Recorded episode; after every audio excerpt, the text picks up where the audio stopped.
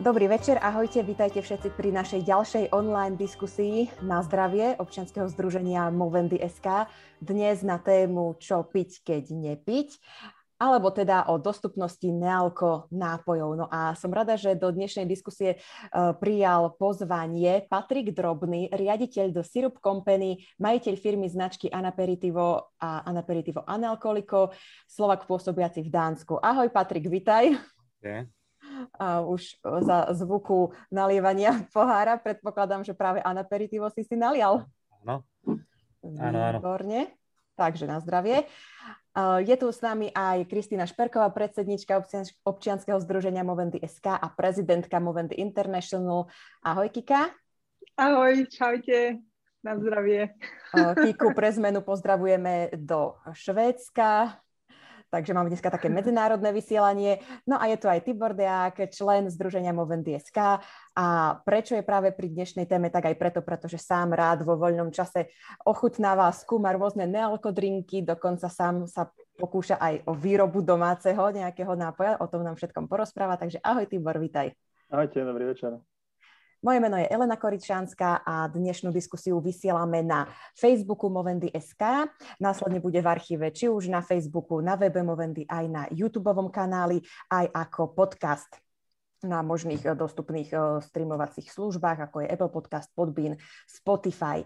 Dnes pre vás máme aj takú novinku. Každý, kto nás sleduje a má záujem ochutnať tento nealkoholický nápoj Anaperitivo, tak ho môže získať ako darček od Patrika.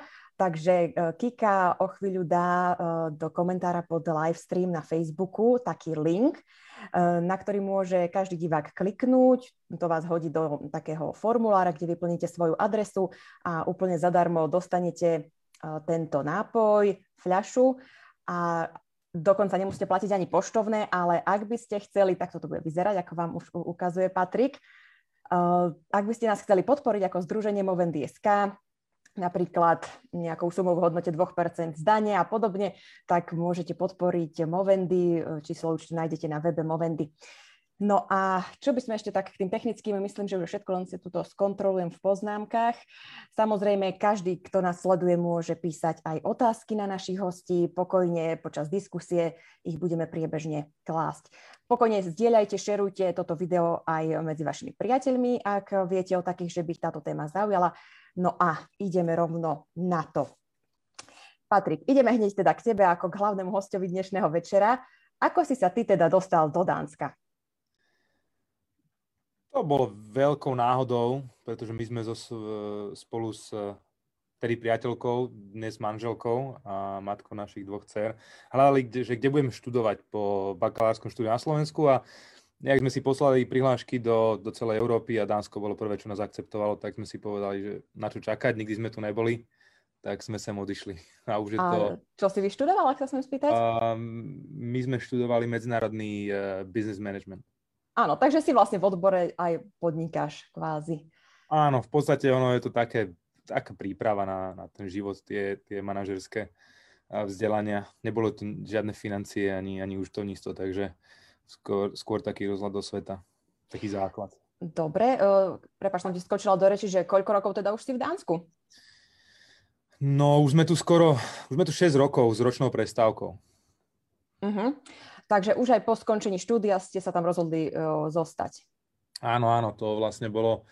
Uh, hľadali sme si najprv prácu a následne teda z, sme, sme pracovali aj na, na, na deťoch, tak sme tu potom rozhodli zostať, pretože ja som dostal prácu a, a vyzeralo to ako lepšia perspektíva v tom danom momente.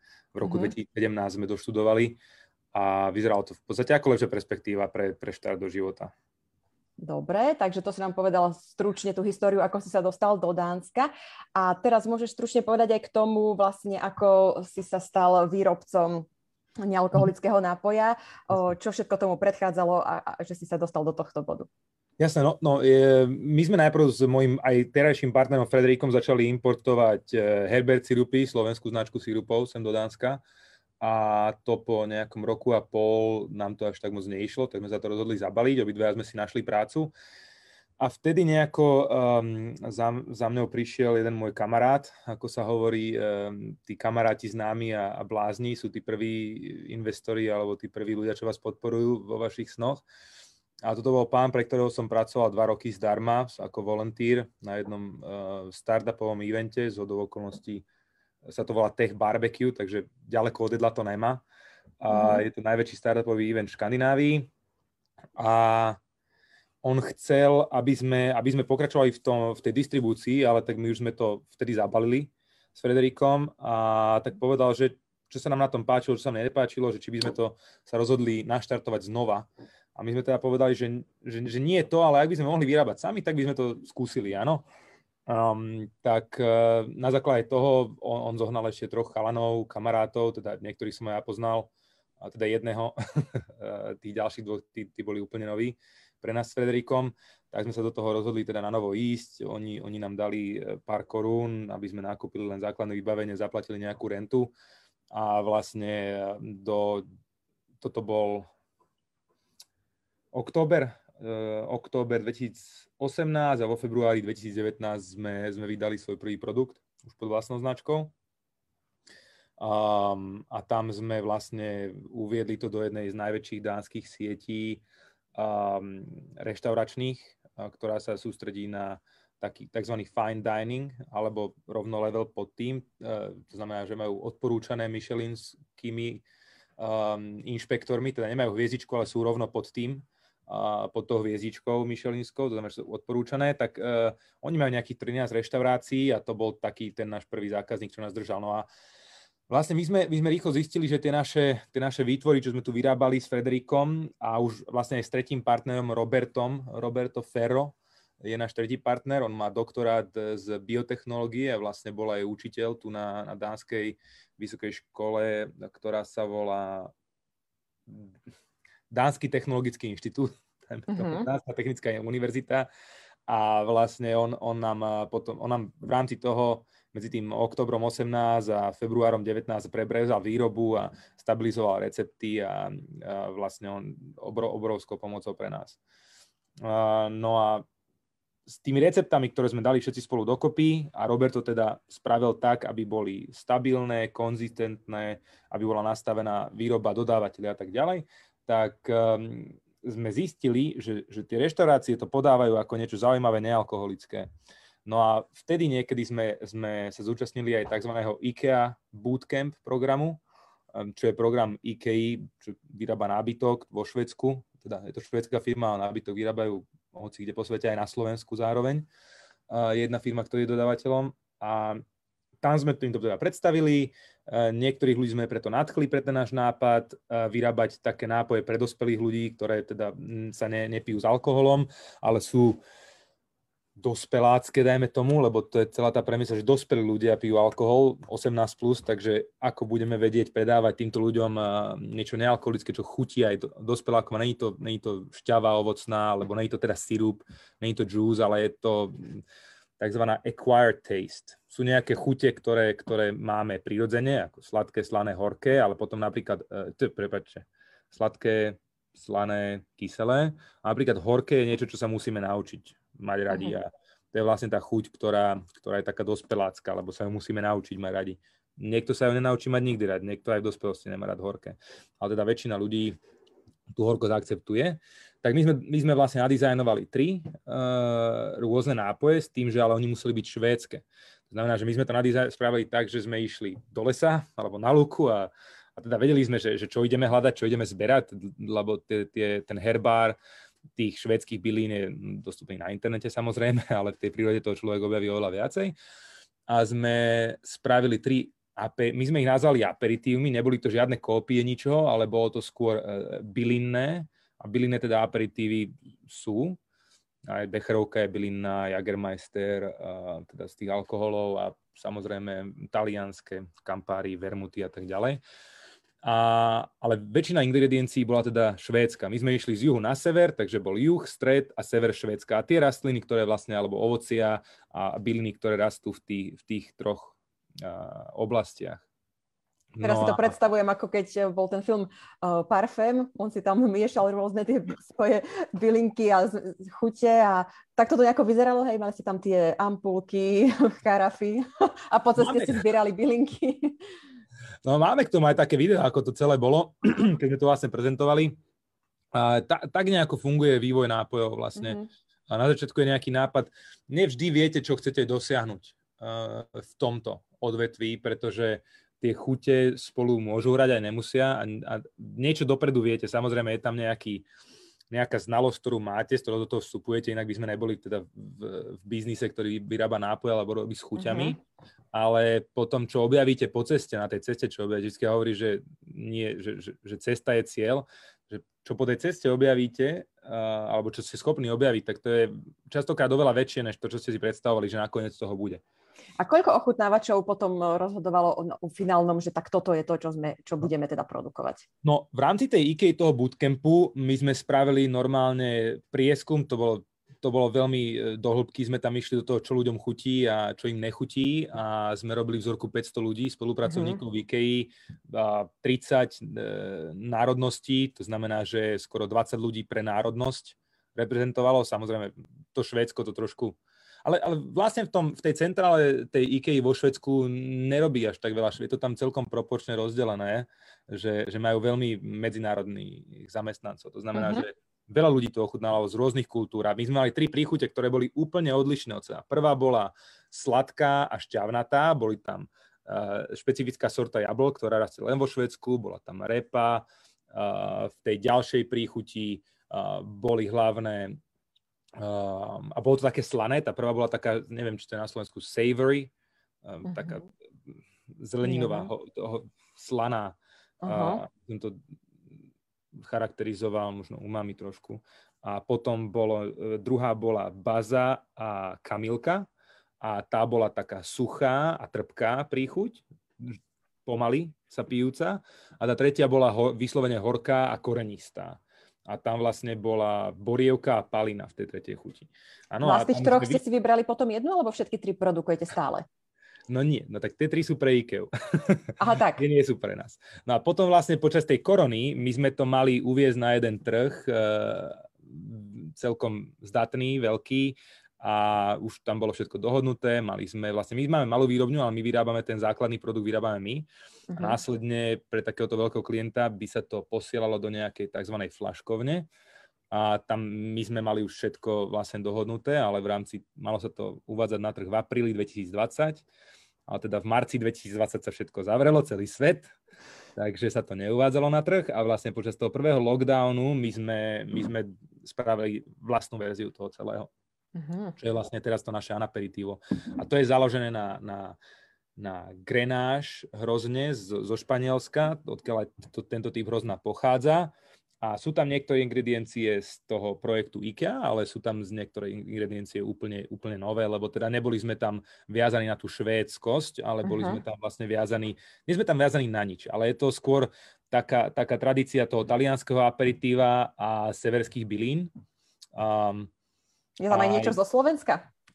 Na všetky tie byliny, no všetky, väčšina z tých bylín rastia na Slovensku, mm-hmm. áno, to znamená, že palina, rebríček, borievka, um, uh, kamilka, medovka, uh, vymenovať niekoľko rastú mm-hmm. aj na Slovensku, takže, ale tu v Dánsku oni oveľa viacej využívajú napríklad palinu, uh, oveľa viacej v Dánsku využívajú borievku, áno, nielen na borovičku alebo na džin, ale aj, aj na, na veľmi veľa iných vecí, uh-huh. aj nápojov, aj dokonca. Rôzne tinktúry asi, hej. Áno, áno, áno, takže to je, to je tu oveľa, aj rebríček sa tu využíva, Dáni pijú strašne veľa čajov.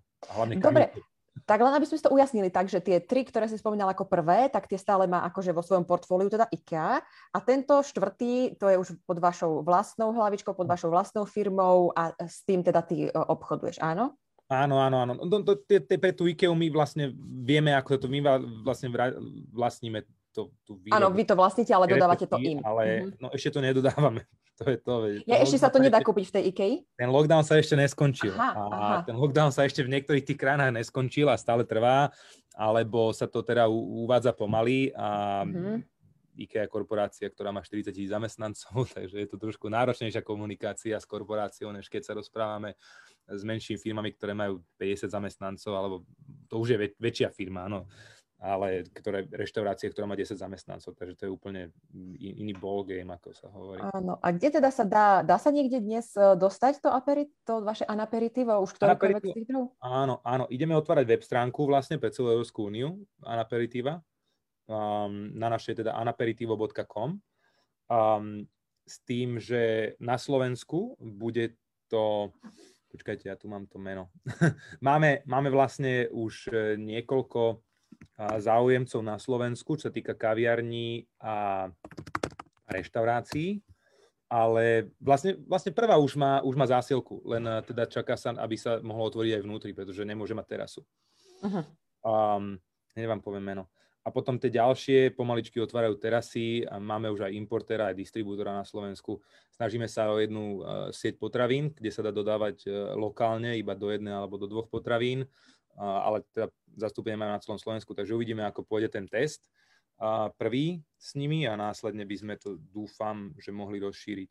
Mm-hmm, čiže hovoríš o Slovensku, na Slovensku sa bude to dať teda kúpiť? No, na Slovensku, v Česku zatiaľ nie, lebo tam mm-hmm. sa nám nedarí, viete, toto nealko, ono to je veľmi ťažké, lebo všetci, čo, keď ich kontaktujete, na čo tu budem mať, všetci aj tak pijú. Ale to je veľmi zaujímavé, že vôbec slovenskí nejakí teda reštaurácie a siete teda obchodov na to vôbec pristúpili, že neboli tiež odmietaví vopred. Alebo mal si aj zamietavé skúsenosti aj so slovenskými s reštauráciami a obchodmi? Samozrejme, ono... Um, veľa ľudí v tomto biznese myslia, že má patent na rozum.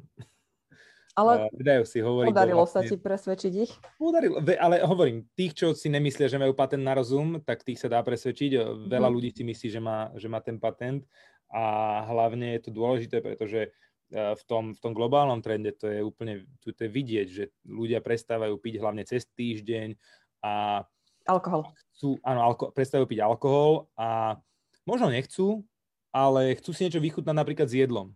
Áno, uh-huh. ale doteraz pili pivo alebo, alebo pili víno, ale už nechcú, pretože ráno musia ísť do práce, musia si zabehať alebo niečo a, a vedia, že ten alkohol ich ovplyvní nie v moc dobrej cest, moc dobre ich telo na to, aby mohli vykonávať všetky ostatné aktivity, ktoré majú. To znamená, že, že ten, ten životný štýl ľudí sa mení a s tým sa zmení aj ich spotrebiteľské správanie. A ľudia uh-huh. pijú čoraz menej, avšak keď idete do reštaurácií, tak tam už teda ľudia budú viacej chodiť za tým zážitkom a to je hlavne zážitok chuťový. To znamená, že veľa reštaurácií bude podávať niečo, čo nebude mať nutne alkohol, alebo nebude nutne mäsové, pre, prepchaté mäsom, áno, ak by som povedal, že dvadsaťoncový steak a tri zemiaky k tomu, ale vlastne bude to, to niečo iné, bude tam nejaká natrhaná repa alebo niečo. Uh-huh. Bude sa to meniť a, a, a reštaurácie, ktoré sa budú adaptovať najrýchlejšie, tak tie budú na konci uh, výťaziť uh, v tomto. Dobre, ešte keď sa vrátim k tej IKEA, veľa Slovákov to pozná, je obľúbený no. obchod a mnohí si tam kupujú teda aj potraviny, čiže aj v tej IKEA slovenskej bude, budú môcť nájsť tvoju značku. Či to ešte nie je isté? To zatiaľ nemôžem, ja, ja, ja vlastne nemôžem ani k tomu odpovedať. Aha, ale, dobre, embargo. Ale, ale bude, to blízko, bude to blízko Slovenska, ale uh, možno aj na Slovensku.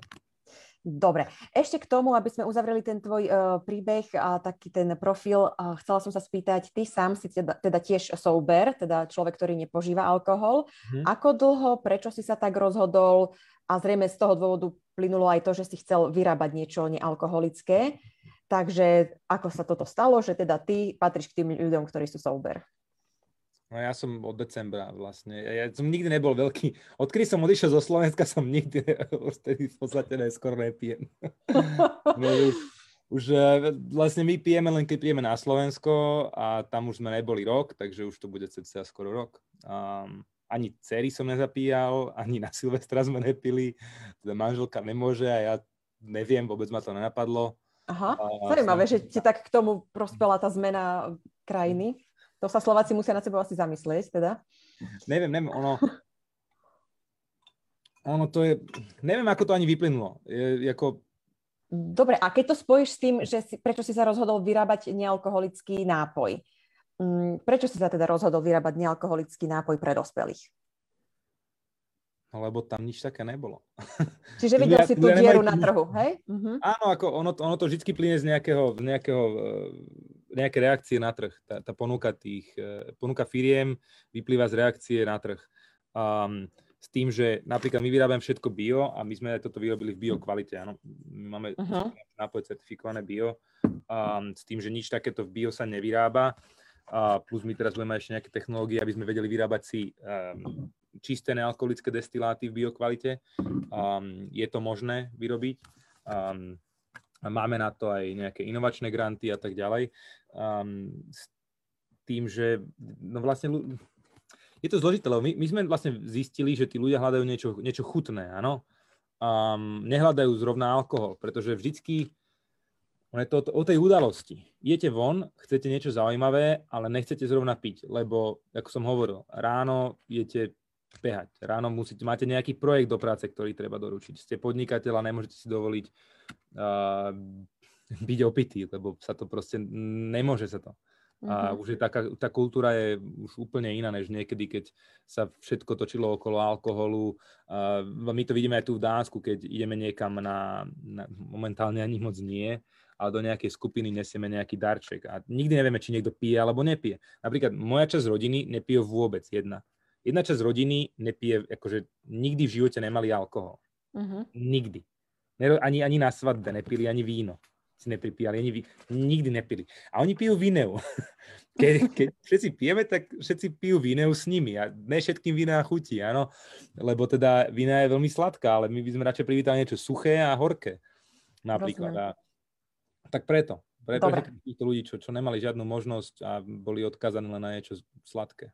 Dobre, takže ďakujem. Uzatváram týmto tento tvoj profil a ideme teda k ďalším našim hosťom, k Tiborovi a ku Kike. Tibor, ako ty vnímaš, a vlastne Kika môžeš tiež doplňať a pokojne aj Patrik, samozrejme, lebo ideme sa baviť teraz spoločne. Aká je teda tá dostupnosť nealko nápojov na Slovensku? Tibor, môžeš začať. No, je, je aj nie je, hej? To, to, čo Patrik za, uh, už spomenul, že čo vlastne zákazník začína hľadať, a hlavne z tých, nechcem povedať, že uvedomelejších zákazníkov, ale takým, čo, že hľadám nejakú chuť, ale nech to nie je sladké. A my sme sa už bavili, pred, skôr ako sme začali online vysielanie, že čisto náhodou som sa dostal takým, takým informácií. Uh, jeden z reťazcov tu na Slovensku má v portfóliu dvesto druhov vín. Je, čiže keď, keď je niekto vinár, chce si vybrať víno, tak v jednom z reťazcov na výber z dvesto druhov. Teraz som len rýchlo zabrousoval. Pivné štýly. Nie značky, ale štýly. Mm-hmm. Sa hovorí, že je sto rôznych pivných štýlov. Čiže keď je niekto pivár a má chuť na nejaký štýl piva, tak si môže vybrať zo sto základných druhov a poddruhov piva a v rámci toho jedného štýlu je ešte fúra značiek. Že otázne je, že ten, ten výber, či hodnotíme, že v tomto kontexte, či tie nealkoholické nápoje na trhu sú, alebo nie sú. A to, čo Patrik z biznis pohľadu správne vyhodnocuje, je, že uh, tie nealkoholické nápoje, ktoré nie sú, že kolový nápoj, ktorý má ste, viac cukru ako vody v sebe, tak to, to, na, tom, to na tomto trhu uh, ešte asi dlho nebude, ale už sa to obracia k lepšiemu. Že vlastne, a to, ako som bol aj uvedený do tejto dnešnej diskusie, že, že ochutnávaš nealko nápojov, tak ja vlastne, tak v čase, keď som sa rozhodol nepiť pred pár rokmi, akože som úplne prestal piť alkohol, tak začalo toto moje objavovanie a vtedy to bolo fakt také, že, že keď nie víno, tak vínea, alebo keď nie pivo, tak nejaké nealko pivo, ktoré ale s tým pivom nemalo ni- veľa spoločného a to bolo asi všetko. Ale keď sa človek roz, rozkúkal po svete, tak začal zisťovať, že veď sú aj nealkodestiláty, veď sú aj dealkoholizované vína, veď sú piva, ktoré nie sú len, že neviete, čo to pijete a chutí to ako plech. Uh, že sú rôzne uh, takéto aperitívové nápoje, kde nejak m, ten výrobca nenaháňa cieľene tú napodobnenú alkoholu, ale ponúka nejakú ďalšiu alternatívu človeku, ktorý nechce piť alkohol. Uh-huh. A postupne sa to dostáva už aj k nám, takže keby som tak uzavrel tú moju myšlienku, že už je to lepšie, že ne, stále máme čo robiť, podľa mňa ako slovenskí výrobcovia majú čo robiť a ešte je tu obrovský potenciál na trhu. A aj, aj čo sa týka celkovo globálnej výroby, niektorí už zisťujú, veľkí hráči na trhu, alkoholoví hráči zisťujú, že v tom je potenciál trhový Takže začínajú sa sústrediť na taký fakt, že nealko segment pre dospelákov. A aj zákazník tým, že začína objavovať, že začína si pýtať tie nové chute a nejaké nové zážitky, tak, tak tvorí ten dopyt na trhu. Takže už, už to svitá na lepšie časy. Takže aj tí alkoholoví výrobcovia už začínajú ponúkať aj nealkoholické nápoje. Určite. Tak to pozoruješ, áno. A ty, čo si objavil, čo tebe chutí niečo z takých tých nealkodrinkov? Našiel si niečo? Je, je, musíš to objednávať, dajme tomu, zo zahraničia a keď ideš si sadnúť von s priateľmi, máš si vôbec čo objednať? Uh, no, zase sme to s Kikou už načali, že musíme si povedať, že základ je, že máme tu vodu. Hej? Že piť vodu to nie je hanba. Si myslím ešte stále a vlastne voda je základ. Tak to je taká jedna myšlienka na odľahčenie. A druhá vec je, že Uh, neobjednávam si nič z zahraničia, mal som od Patrika, ďakujem mu týmto a Anaperitivo ako vzorku je to super, je to presne to, čo hovoril on, že čo tomu dospelákovi zaimponuje v tej chuti, to nie je to, že napijem sa, je to strašne sladké, ale treba, že napijem sa a je to horké, je to príjemne horké a strašne sa mi páčili tie, tie sušené pomaranče, lebo tie pomaranče sušite s niečím, čo tomu dodáva takú špecifickú chuť ešte v tom nápoji, že to je presne to, čo by som vedel piť akože celý večer. Uh-huh. A keď som vonku, tak si tak väčšinou si vyberiem tak, že čo je, čo je k dispozícii. Niektoré lepšie reštaurácie majú už aj dealko, dealkoholizované vína, nealkovína. Ja som bol kedysi v tej mojej pičskej éry, ére. Som bol vinár. Takže to je také, že či, akože, či stojí za to, alebo či mám mať za cieľ naháňať sa za tou chutou, chuťou pôvodných alkoholických nápojov. S odstupom času hovorím, že akože ne, nemuselo by to byť cieľom každého, kto sa rozhodne nepiť, že teraz bude hľadať pivo, ktoré chutí najviac podobne tomu jeho obľúbenému pivu, ktoré kedysi pil. Uh-huh. A ja si aj veľa nealkoholických nápojov vyrábam, som sa proste do toho dostal tak, že mm, rôzne takéto kombucha alebo kombuča style, uh, takzvané nejaké zázvorové pivo, ktoré je nealkoholické, um, vodný kefír a všelijaké takéto experimenty. Všetko, čo bublinkuje, je tam troška nejaká laktofermentácia, vytvorí sa tam nejaká zaujímavá chuť, tak to mám rád. A potom sú tu zahraničné značky, napríklad Mikkeller, tam už môžeme menovať, nikto nás nesponzoruje. Uh, to je proste taký priekopník kraftového pivovárníctva, kde sám ten majiteľ sa vy, vyslovil, že pre neho ideálne pivo je nealkoholické pivo, ktoré je zau, zaujímavé chute. A naozaj majú, oni boli prví, ktorí doniesli nealkoholické piva zaujímavých chutí. A, uh-huh. a tvrdím, že ešte ako máme čo robiť, alebo majú čo robiť výrobcovia, aby sa tá laťka posunula na takú úroveň, že je to fakt, že dobré. Uh-huh. Že aby tým, aby tým ľuďom, ktorí pijú nealko pivo, trebárs, nechýb, aby, tam, aby im tam niečo v tej chuti nechýbalo, lebo dovolím si tvrdiť, že deväť z desať ľudí, ktorí sú že pivári a pijú nealkoholické pivo, tak keď nehľadám to, že ma to akože opojí, to alkoholické pivo, tak skoro každý vám povie, že ale chýba mi tam v tom voláčo. Uh-huh. A to voláčo, to treba títo dokázali už tam dať. Že... A títo, o ktorých hovoríš, Mikkeller, si spomínal? Mikkeller. Uh-huh. Kde sú dostupní? Človek si to musí objednávať uh, Nemusí, do zahraničia? Nemusí, v pivotékach. V takých, takých, takýchto pivotékach aj tu v Bratislave, uh-huh. teda vo Freši sú nejaké pivotéky, uh-huh. kde sú k dispozícii a tam sa dajú nájsť aj ako iní výrobcovia. Čo je ale zaujímavé podľa mňa, je, že možno keď pred uh, dvoma, troma rokmi ešte, to bolo vždy tak, že bol nejaký alkoholový výrobca od pivovar, ktorý mal nealkoholický segment len tak v závese svojho sortimentu, ano. Tak teraz uh, na svete sú pivovary, ktoré sa uh, koncentrujú len na výrobu nealkoholického piva. Je, že fakt, že to značka, ktorá vyrába len nealkoholické pivo a viete, že keď kupujete tú značku, tak nikdy nekúpite alkohol. Uh-huh. Je, napríklad v, v Anglicku teraz je celkom boom, čo som aj mal z, uh, možnosť byť v kontakte s týmito pivovárnikmi. Nirvana Brewery, to u nás nekúpite. Vlastne ani, asi, ani jedno anglické pivo u nás nekúpite to, z týchto anglických nealko pivovarov. Ale je to trend. Ne? Čiže je to zase len o tom, že uh, je typ zákazníka, zrejme na svete, treba, ja som asi ten, ktorý by som sa chcel fixovať na treba značku, ktorá bude pre mňa obľúbená, ale viem, že to je nealkoholická značka, ktorá pre mňa vyrába päť šesť druhov piva a všetky sú nealko. Dobre. Kika, poďme teraz k tebe. Teba by som sa chcela spýtať aj to, že čo si ty dávaš, keď ideš či už von s priateľmi, aj keď teraz v korone asi sa nedá, ale aj doma napríklad na rôznych oslavách, prípitkoch a podobne. Aj keď uh, musím o tebe prezradiť, že teda ty si nikdy nepožívala alkohol, takže asi ani nemáš dôvod vyhľadávať niečo podobné alkoholu a niečo, čo je verzia nealkoholická, niečoho takého, čo je pôvodne alkoholické.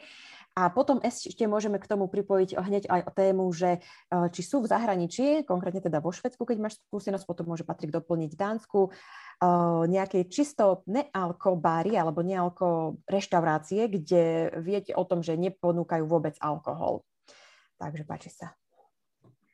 No, že čo si teda ja dávam, to je veľmi zaujímavé, pretože presne ako ty hovoríš, ja som si nikdy nevypestovala tú chuť na nejaké víno alebo pivo a tak, takže aj teraz napríklad vo Švédsku, od, však odkedy som tu, eh, som videla a sú aj ľahko, boli aj ľahko dostupné rôzne nealkoholické vína a piva. Keď som bola na nejakej oslave, tak sa tam ponúkalo nejaké to víno a ja som to ochutnala, ale mi to naozaj nič nehovorí, že mňa to naozaj neláka, takže ja to ani nepotrebujem nejako vyhľadávať.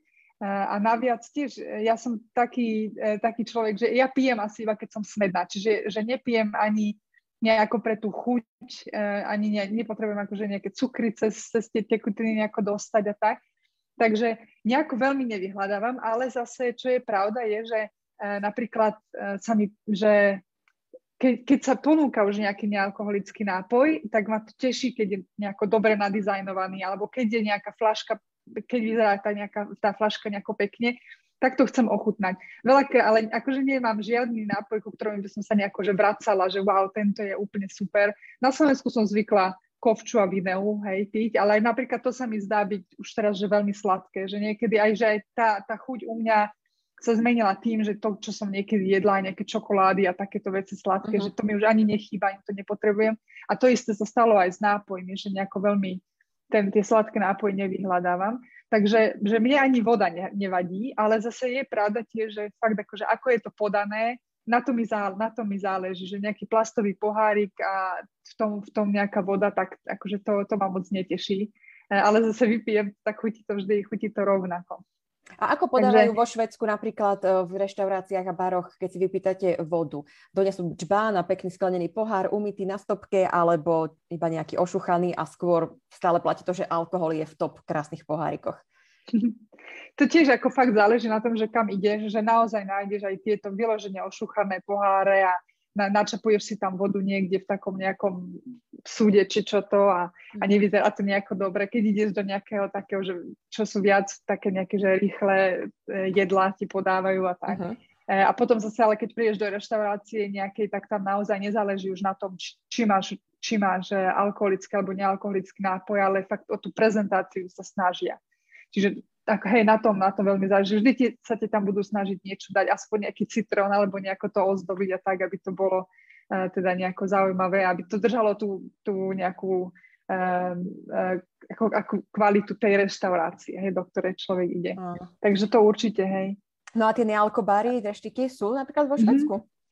No to je veľmi zaujímavé, lebo eh, ja napríklad neviem o žiadnom, ktorý bol vyložene, vyložene, že iba nealko. Ale viem, je teraz jeden, ktorý aj teraz počas covidu e, dokonca fungoval. A je to dokonca výrobca e, jednoho nealkoholického nápoja, ktorý sa volá, že Oddbird, čiže akože zvláštny vták, alebo niečo také, sa to dalo preložiť. Ale mne sa oni veľmi, veľmi páčia. Mne sa hlavne toto páči aj na tých iných nealkoholických e, nápojoch, čo vyloženie nealkoholickými sa zaoberajú, že vymýšľajú, že akože sa super hrajú so slovami a akože fakt akože sú veľmi kreatívni. Tak to sa mi, to si na to asi cením najviac. No a títo Oddbird, tak oni majú také, že pop-up bar, čiže e, mali, že v Štokholme, teraz asi pred mesiacom, keď sme mali s Kristínou Tormovou e, rozhovor, tak akurát viem, že vtedy boli vo Švédsku, v Štokholme, e, bolo jedno miesto, kde si vedela, že proste tam, tam sa dá ísť ako veľmi, ako fakt akože nadizajnované, úplne pekné prostredie, jasne, že dodržiavať všetky opatrenia, takže pre veľmi málo ľudí.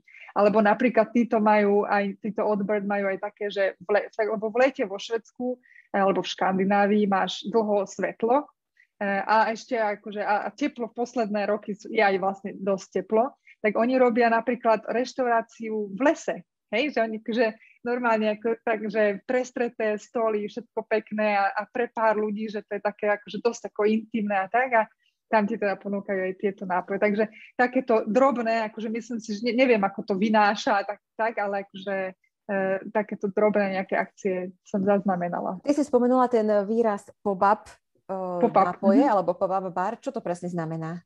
Ako pop-up bar, to je také, že sa objaví z, na chvíľku niekde. Aha. A potom to zase zbalia a zase to, zase to uh, zmizne. Čiže napríklad tento v Štokholme pop-up bar bol ten lesný, asi hej, nejaké dva týždne. Aha. Hej, alebo ten lesný nejaký tak, hej. A oni potom no a tak, oni vyslovene chodia. Ponúkajú akože nealko, alebo aj alko, alebo len... Títo sú iba nealko. Toto mm. je iba v nealko, ale ešte sa mi na nich páči, že oni to volajú, že... že e, víno oslobodené od alkoholu, hej? Čiže akože to sa mi akože liberated from alcohol uh-huh. ešte po, po anglicky, takže... Alebo chcela som sa zamerať aj na to, že teda, prečo, vznik, prečo na chvíľu sa objavia a potom zaniknú, či je to tým, že si nezarobia, keďže nepredávajú alkohol, alebo kvôli čomu je to tak, že hmm. objavia sa na chvíľu a potom zbalia. Je to dosť možné kvôli tomu, že to nevychá, nevynáša, k tomu možno by sa Patrik vedel tiež viac vyjadriť, uh-huh. ale už viem, že tu boli nejaké pokusy, eh, aj, aj v Štokholme otvoriť taký, že vyloženie iba nealkobár, alebo potom bolo také, že, že iba v piatky, že nejaká reštaurácia sa zmenila na, alebo nie reštaurácia, nejaký bar, čo funguje bežne cez víkendy a cez týždeň ako aj s alkoholom bar, tak v piatky by bol iba, iba nealkoholický bar. A eh, nevynášalo to až tak, pretože tí ľudia toho alkoholu nevypijú až toľko, teda tých nealkoholických nápojov nevypijú až toľko ako tých e, alkoholických. Mm-hmm. Tibor a Patrik, viete vy o niečom podobnom trebárs na Slovensku? Patrik sa hlásil, tak mu dávam slovo a potom poviem svoj komentár k tomu. Dobre, díky Tibor. No na Slovensku neviem. Na Slovensku sa priznám, že neviem, či niekto niečo také plánuje, ale tak asi kaviarne... Možno aj všetky, neviem, či ktoré kaviarne predávajú niečo alkoholické, ale zase tam máte tú vec kávy. Um, neviem na Slovensku, ale viem, čo týka Írska a Anglická, je tam niekoľko. Napríklad taký najznámejší sa volá Virgin Mary. Uh-huh. Uh, Panna Mária uh, sa volá a oni by mali otvárať aj v Emirátoch čoskoro. A oni majú dokonca dva. Jeden v Dubline, jeden, myslím... Nechcem hovoriť kde, ale mali by otvárať teraz nový v Emirátoch. To je zaujímavé. Na Slovensku neviem, neviem o ničom. V Česku je napríklad značka, ktorá sa volá že VASA.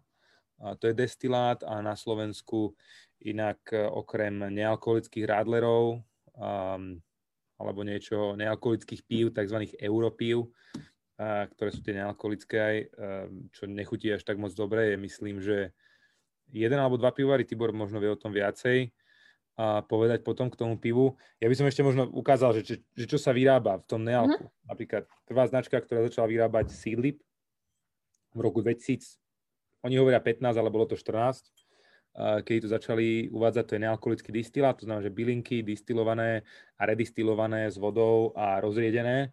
Je to celkom silný parfum, mixuje sa to s tonikom. Toto je ich sesterská značka Aperitivo, ktorá sa volá Æcorn. Æcorn je vlastne lieskovec, neviem, neviem, opravte ma, ak hovorím niečo. A potom švédska značka, ktorá vyrába niečo, čo chcú nahradiť akože whisky, alebo niečo tmavý, tmavý spirit, alebo teda alkohol, sa volá Gnista. Um, ale toto je, je to, niektoré veci sú distilované, ale to máte takú vec, že s príchuťami, normálne, keď máte napríklad kofolu, kofolová chuť príde v takej malej ampulke a oni ju potom rozriedia s vodou a s cukrom a karbonujú potom, áno. Uh-huh. Znamená, že, že chuť, keď vidíte niečo, že prírodná chuť, alebo že ochutené prírodnou chuťou, príchuťou, alebo že založené na prírodných príchuťach a tak ďalej. To sú všetko príchute, či sú umelé, alebo prírodné.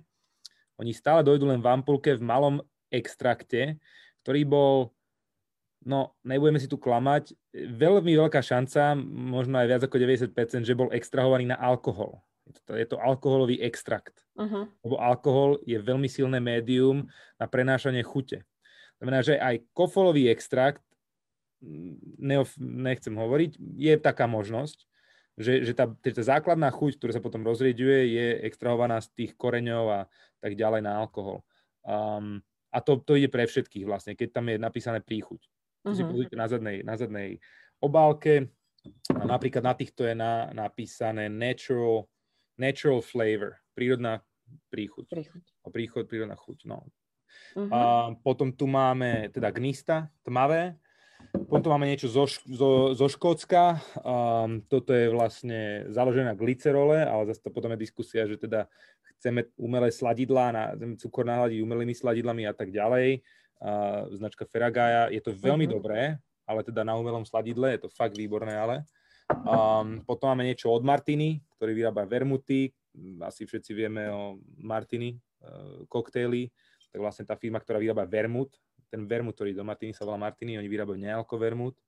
A potom tu máme tie vína, biele napríklad, nealkoholické, a není naše obľúbené vôbec. A potom tu máme niečo z Dánska, ginová alternatíva, ktorá sa volá gin-ish, gin-ish. A potom tu máme niečo z Austrálie, Lyre's. A, a oni majú vlastne dvanásť nealkoholických Di- spiritov, ono to nie je distilát, ono to, je vlast, ono to nie je distilát. Rozdiel je v tom, že toto je distilované, to znamená, že toto prešlo rovnakým procesom, ako keď sa distiluje alkohol, to znamená, že tam musí byť nejaká, nejaká distilérka, to je vlastne nejaká, nejaká komora, ktorá sa nahrieva a potom ten výpar vlastne je ten distilát, áno, jednoducho povedané. Toto nie je distilát, toto je len in, in, in, infúzia, extrakcia, áno, to znamená, že oni majú ten základ a tam potom nahádžu. Oni tam vlastne nedajú ani bylinky, oni tam dajú len tie príchute z tých ampuliek, áno, to znamená, že toto je cukor, voda a kopec príchute a farbiva, toto není prírodné farbivo. A to ide pre väčšinu, no. A, takže to je ten rozdiel. Distilát, extrakt, vlastne my sme extrakt, ale my vlastne použijeme surovú surovinu na ten extrakt, ano, priamo do toho. Priamo z prírody. No. To je, ten, to je taký rozdiel a to je taká história rôzne, rôzne značky, ktoré sú. Výborne, super. Vďaka za tento exkurs a prednášku, mini prednášku. Takže Tibor, páči sa teraz. No ešte, dobre, okomentujem. Už aj neviem, čo som sa zo pár myšlienok, ale som ich v podstate stratil. K tým nealkobarom. Áno, vo svete, otázne, či to je trend, ale otvárajú sa nealkobary. Uh-huh. Som si hodil tak do Google, že áno, sú, aj, aj viem o nich. A ja som si kedysi som mal taký hype úplne, že otvorím nealkobar na Slovensku, ale ja hovorím, že v živote robte to, čo vás baví, to, čo viete a to, z čoho vy žijete. Hej? A, takže, ale sú. Sú aj, aj v Amerike to začalo, bolo to väčšinou tak, že to sa nesie, že Amerika a tieto anglicky hovoria sa krajiny, potom niečo možno do, ako Patrik hovoril, že Blízky východ, uh-huh. lebo tam aj nábožensky to je drajvované, trocha, že akože život bez uh-huh. alkoholu. U nás v Strednej Európe, OK, uvidíme, aký potenciál to má. Ja myslím, že aspoň na takéto pop-up bary alebo nejaké eventy bez alkoholu, to má potenciál. Aj vo svete, aj k tým eventom ešte pred koronou boli vyslovené také, že sú nejaké sober party a všelijak to tak, tak ako Kika hovorila, že tak, také fancy slovíčka, na to používali, pekné slovíčka, to rôzne akože označili, pomenovali uh, tú udalosť, nebola to diskotéka, kde sa ľudia opili, ale bola to diskotéka, kde akože triezvou hlavou sa mohol každý zabaviť a mohol tancovať a hoci nebol opitý a pritom tancoval. No a potom ešte k tomu koment k tým, k tým nápojom. Áno, VASA, to je asi taký, že československý e, pionier, ja som od nej mal, ale mám nejaké dva výrobky. Som im to aj niekde komentoval, že z piatich hviezdičiek som im dal dve, dve alebo tri. Takže určite jeden za nápad, za, za to, že je to taká túžba vyrobiť niečo nealko, ale vraciam sa vlastne k tomu, že či by malo byť cieľom takže doháňať tú, tú napodobeninu alkoholického nápoja. Je to troška také možno sprosté prirovnanie, ale to je ako keď niekto ako vegán hľadá vo vegánskom burgeri čo najbližšiu chuť toho, toho naozajstného burgeru. Akože pre mňa ako mäsožrúta je fajn, že sú už náhrady mesa, ktoré fakt chutia ako, ako, ako veľmi, veľmi blízko, ale akože prirodzene, prečo by som sa za tým mal naháňať. Takže takisto aj s tými, s tými destilátmi. Je to destilované, ale treba od tej Vasy konkrétne majú nealko rum, čo pre mňa príde ako, je to akože esencia, rumová esencia. Mhm. A dávam zapravdu aj s tými príchuťami, um, Patrikovi a možno, že mi aj potvrdí. My, ja tým, že troška akože skúšam aj niečo mm, možno na in- inej ako homemade báze, ako nejakej podomovej báze uh, vymyslieť okolo piva alebo okolo nejakých nealkoholických nápojov, tak treba z tieto, tieto rastlinné extrakty sú fakt o tom, že keby niekto zobral, že a priori nechce mať alkohol, tak má smolu, lebo keď je v niečom extrakt, tak ten extrakt, ten olejček sa musí rozrobiť v alkohole, lebo inak ho nedostanete do, tej, do toho obrovského. Dobre, ale už potom neobsahuje uh, výsledný produkt ten alkohol. Nejaké... No tak akože, bavme, akože ke, keby sa niekto, hej, keby sa niekto stával principiálne k tomu, že chce mať niečo, čo je absolútne bez alkoholu, tak jedna vec je, že Či, či bude piť nealkoholické pivo, kde legislatívna norma je nula celá päť percenta mm-hmm. objemových alkoholu, alebo naozaj bude hľadať to, čo je označené nula celá nula, čo môže mať takisto nula celá nula nula voláčo, mm. alkoholu, percenta alkoholu, alebo uh, treba fakt, že mikropercentá toho nejakého alkoholu, ktorý sa použil na rozrobenie nejakých extraktov. Dobre, také, no, mm-hmm. uh, takto mi len napadá, že uh, vy ste všetci takí už uh, experti v tom, alebo hľadáte, Tibor, ty skúmaš, googliš, ale bežný človek, ktorý sa tým nezaoberá, príde do baru, prvé, čo si dá, čo ho, ho možno napadne, aj na čo má chuť, je to pivo možno, uh, ani nerozmýšľa, prečo by si mal dať iné, ale nemá možno ani t- tú ponuku. Čiže uh, najskôr musí človek odniekiaľ chcieť a sám hľadať ako keby tieto iné alternatívy. Čiže vnímate to aj vy tak, že v podstate len ten, kto naozaj si vyslovene za tým ide a hľada a objedná si, alebo ide iba do toho druhého obchodu, do tej nejakej pivotéky, kde vie, že je tá značka dobrého nealkoholického piva, alebo naozaj podľa vás bude naozaj svitať aj na lepšie časy, že budú časom tie podniky a obchody ponúkať aj takéto nealkoholické výrobky, lebo zatiaľ ja to vidím tak pesimisticky, že, že len ten, kto, kto chce a kto napríklad uh, sa rozhodne, tak budem uh, sober, budem abstinent a idem si teda hľadať pracne. Nie každý na to má možno čas a že aj toho možno odrádza od vôbec toho byť sober. Hej, čiže ak môžem, to, rovno ukradnem si to no. slovo, lebo už som to mal na jazyku, keď Patrik komentoval. Prepáč, Kika, hneď, hneď, hneď, minútka. Um, bohužiaľ zatiaľ áno. Čiže asi k dobrým nealko nápojom alebo alternatívam nealko nápojov sa, nájde, uh, sa dostane len ten, kto hľadá. Ale ja hovorím, že tu by malo byť troška aj, akože mali byť rozmýšľať reštiky a to mi napadlo, že treba z tie poháre, hej, ako... Prečo, prečo ja nemôžem dostať vodu s, citr- s plátkom citrona v poháre na stopke? Prečo to nemôžem dostať aj v nejakej jednoduchej kaviarni? Akože keď kaviaren si dáva záležať na, na šálkach, hej, na, na kávu, tak by si mohla dať záležať aj na tom, že v čom servíruje vodu k tej káve. Treba aj táto situácia s koronou a to, že boli teraz rok zatvorené prevádzky v zásade, tak podľa mňa by mohli tí prevádzkari naštartovať to svoje pé er aj na tom, že Aj, aj tá kultúra toho servírovania alebo tej, tej obsluhy by mohla, akože z takýchto malých drobností by sa mohla poslať. Mne by sa oveľa príjemnejšie pilo, hoci aj fakt len tá voda, keby bola nejak, nejak pekne zabalená, ako niekde, kde vám donesú proste, že tu máte umelohmotnú fľašku a tak tu máte vodu, keď ste nechceli. Mm-hmm. Akože na pivo majú krásne krígle, obrendované, aj tie fľašky vyzerajú krásne a, a na to nealko proste, není tam ešte tá vôľa. Takže to je také, že čo skôr, či, či teda sliepka alebo vajce. Áno, presne tak. Potrebiteľ alebo, alebo tá ponuka sa bude zlepšovať. Dobre, Kika? Ja, ja som chcela tiež na to zareagovať, pretože ja, ja mám celkom takú zá, zábavku, alebo tak ma to baví, keď idem niekam do nejakých reštaurácií a prídu čašníci a teda pýtajú, teda človek si objedná jedla a oni teda tiež, že čo ste na, niečo napíte a ja, sa, ja si rada vypýtam, že nejaký zaujímavý drink. E, nejaký zaujímavý drink máte? A oni mi na to začnú hneď vymenovať všetky alkoholické drinky a ja im na to poviem, no tak ale akože niečo nealko poprosím. A akože veľakrát sa tak zobudia, že aha, že fakt, že môže byť aj nealko. Čiže už iba aj to, že drink je, alebo, ako, alebo nejaký nápoj, takže je to spojené s tým alkoholickým.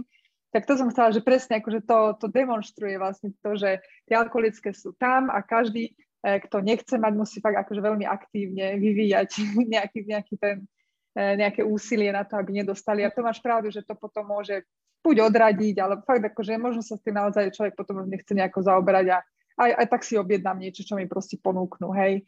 A, a, tak, takže kvôli tomu, akože by sa to teda malo meniť. A myslím si, že aj to v, ako v Škandinávii napríklad, to je celkom zaujímavé, lebo tu je aj ten obchod na teda alkohol, že tu bežne v nejakom supermarkete dostaneš iba akože veľmi nízkoalkoholické nápoje a ostatné sú v tom v tej špecializovanej predajni a tam máš hneď aj nealkoholické vedľa toho, že tie vína a piva tak, čiže vlastne tí ľudia sa učia tým, že aha, že tu je celá polica aj nealkoholických, tak aj to existuje, tak asi akože tak vyskúšame, alebo tak sa im to nejako dostane do tej mysle.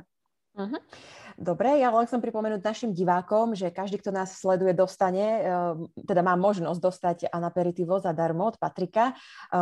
Kika dala link pod Facebook, pod video, takže každý môžete kliknúť, vyplniť si adresu. Nebojte sa, nebude to nikde zverejnené, práve preto je to takto cez ten formulár urobené. Takže dostanete takúto zásielku, takýto darček. Ja, mne už celkom sa urobila chuť na to, ako rozprával Patrik o tých bylinkách. Zba to zaujíma, že ako to chutí. No. No, dostanete Anaperitivo, dostanete vlastne flašku Anaperitiva, ktorá ano. Je dobrá na desať e, takých spricov, spric, letný drink s bublinkami. E, dostanete k tomu, k tomu garniš, a, čo môže byť teda sušený pomaranč, alebo čierne sušené olivy, ktoré sú veľmi dobré v tom, že keď vlastne vy ich ponoríte do tej vody, tak keďže oni sú vysušené, aj ten pomaranč preto dávame sušený, ono dotvorí tú, tú, tú, tú experience. Um, zážitok. Zážitok. Doplní to ten zážitok a hlavne doplní to tú chuť v tom nápoji. To znamená, že ja mám niekoľko koktejlov, kde používam olivy, hlavne do martini. Ja s tomto robím také martini, napríklad možno slow gin, sú tzv. Slow berries, veľmi rozšírené v Škandinávii a ten džin je potom tmavý. Uh-huh. A vlastne my z tohoto nemôžeme spraviť číre martini nealkoholické, ale môžeme, lebo teda on to chutí ako vermut. Uh, najbližšie to chutí k vermutu. Uh, nemáme teda bledý vermut, ale teda robím tmavý vermut, martini nealkoholické s, s olivami a, a ešte s jednou takou šťavou, to je tak moj, moja... moja a moja srdcovka je teda hro, hrozno, moji obidvaja starí otcovia boli vinári. A teda aj z, toho, z tohoto vychádza to, že teda nechcem až tak moc piť. A, a vlastne je taký veľmi skorý pres uh, hrozna, na čo sa využíva nezrelé hrozno ešte. Je to veľmi kyselé, uh, keď sa to hrozno odšťaví. Uh, má to pH dva a pol uh, na stupnici, neviem koľko bodovej. Je to veľmi kyselé. A je to, je to strašne suché, ono vám to úplne vysuší ústa. Je to veľmi veľká tradícia v, vo Francúzsku. Na Slovensku sú traja vinári, ktorí to tlačia ako nealkoholickú alternatívu. Je to explózia chute kyselej, ale toho vína, ono sa to dá spraviť z rôzneho hrozna a rôzny, volá sa to verjus, verjus, a rôzny verjus z rôzneho druhu vína chutí úplne inak a nie je to sladké. Ale musíte na to obetovať tú, tú úrodu, lebo sa to tlačí pred, pred tým, než sú tie hrozná vôbec, vôbec zrelé. Ale chcel som na to nadviazať, k tej skúsenosti, k, tej, k tomu zážitku.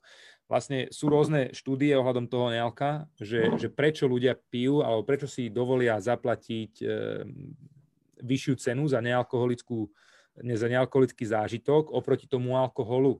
Pretože vlastne, keď vy, keď vy robíte ten alkohol, tak tam používate malú frikciu tých, tých bylín a tých, tých prírodných extraktov alebo, alebo tých skutočných ingrediencií, ako v našom prípade, než keď robíte alkohol. V tom alkoholu, keďže to destilujete, vy zintenzívňujete tú chuť exponenciálne. To znamená, že na liter džinu vy použijete, ja neviem, tri gramy borievky. Áno, a my musíme použiť dvadsať gramov borievky.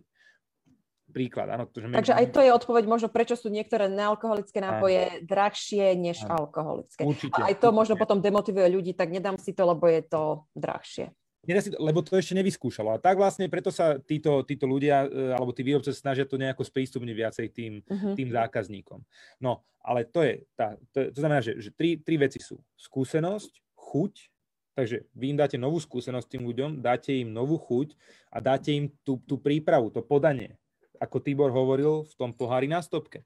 To znamená, že to sú taká, taká holy trinity, taká trojica, môžeme to ako trojuholník nakresliť, nejaké tri, tri body toho, je teda skúsenosť, chuť a podanie toho.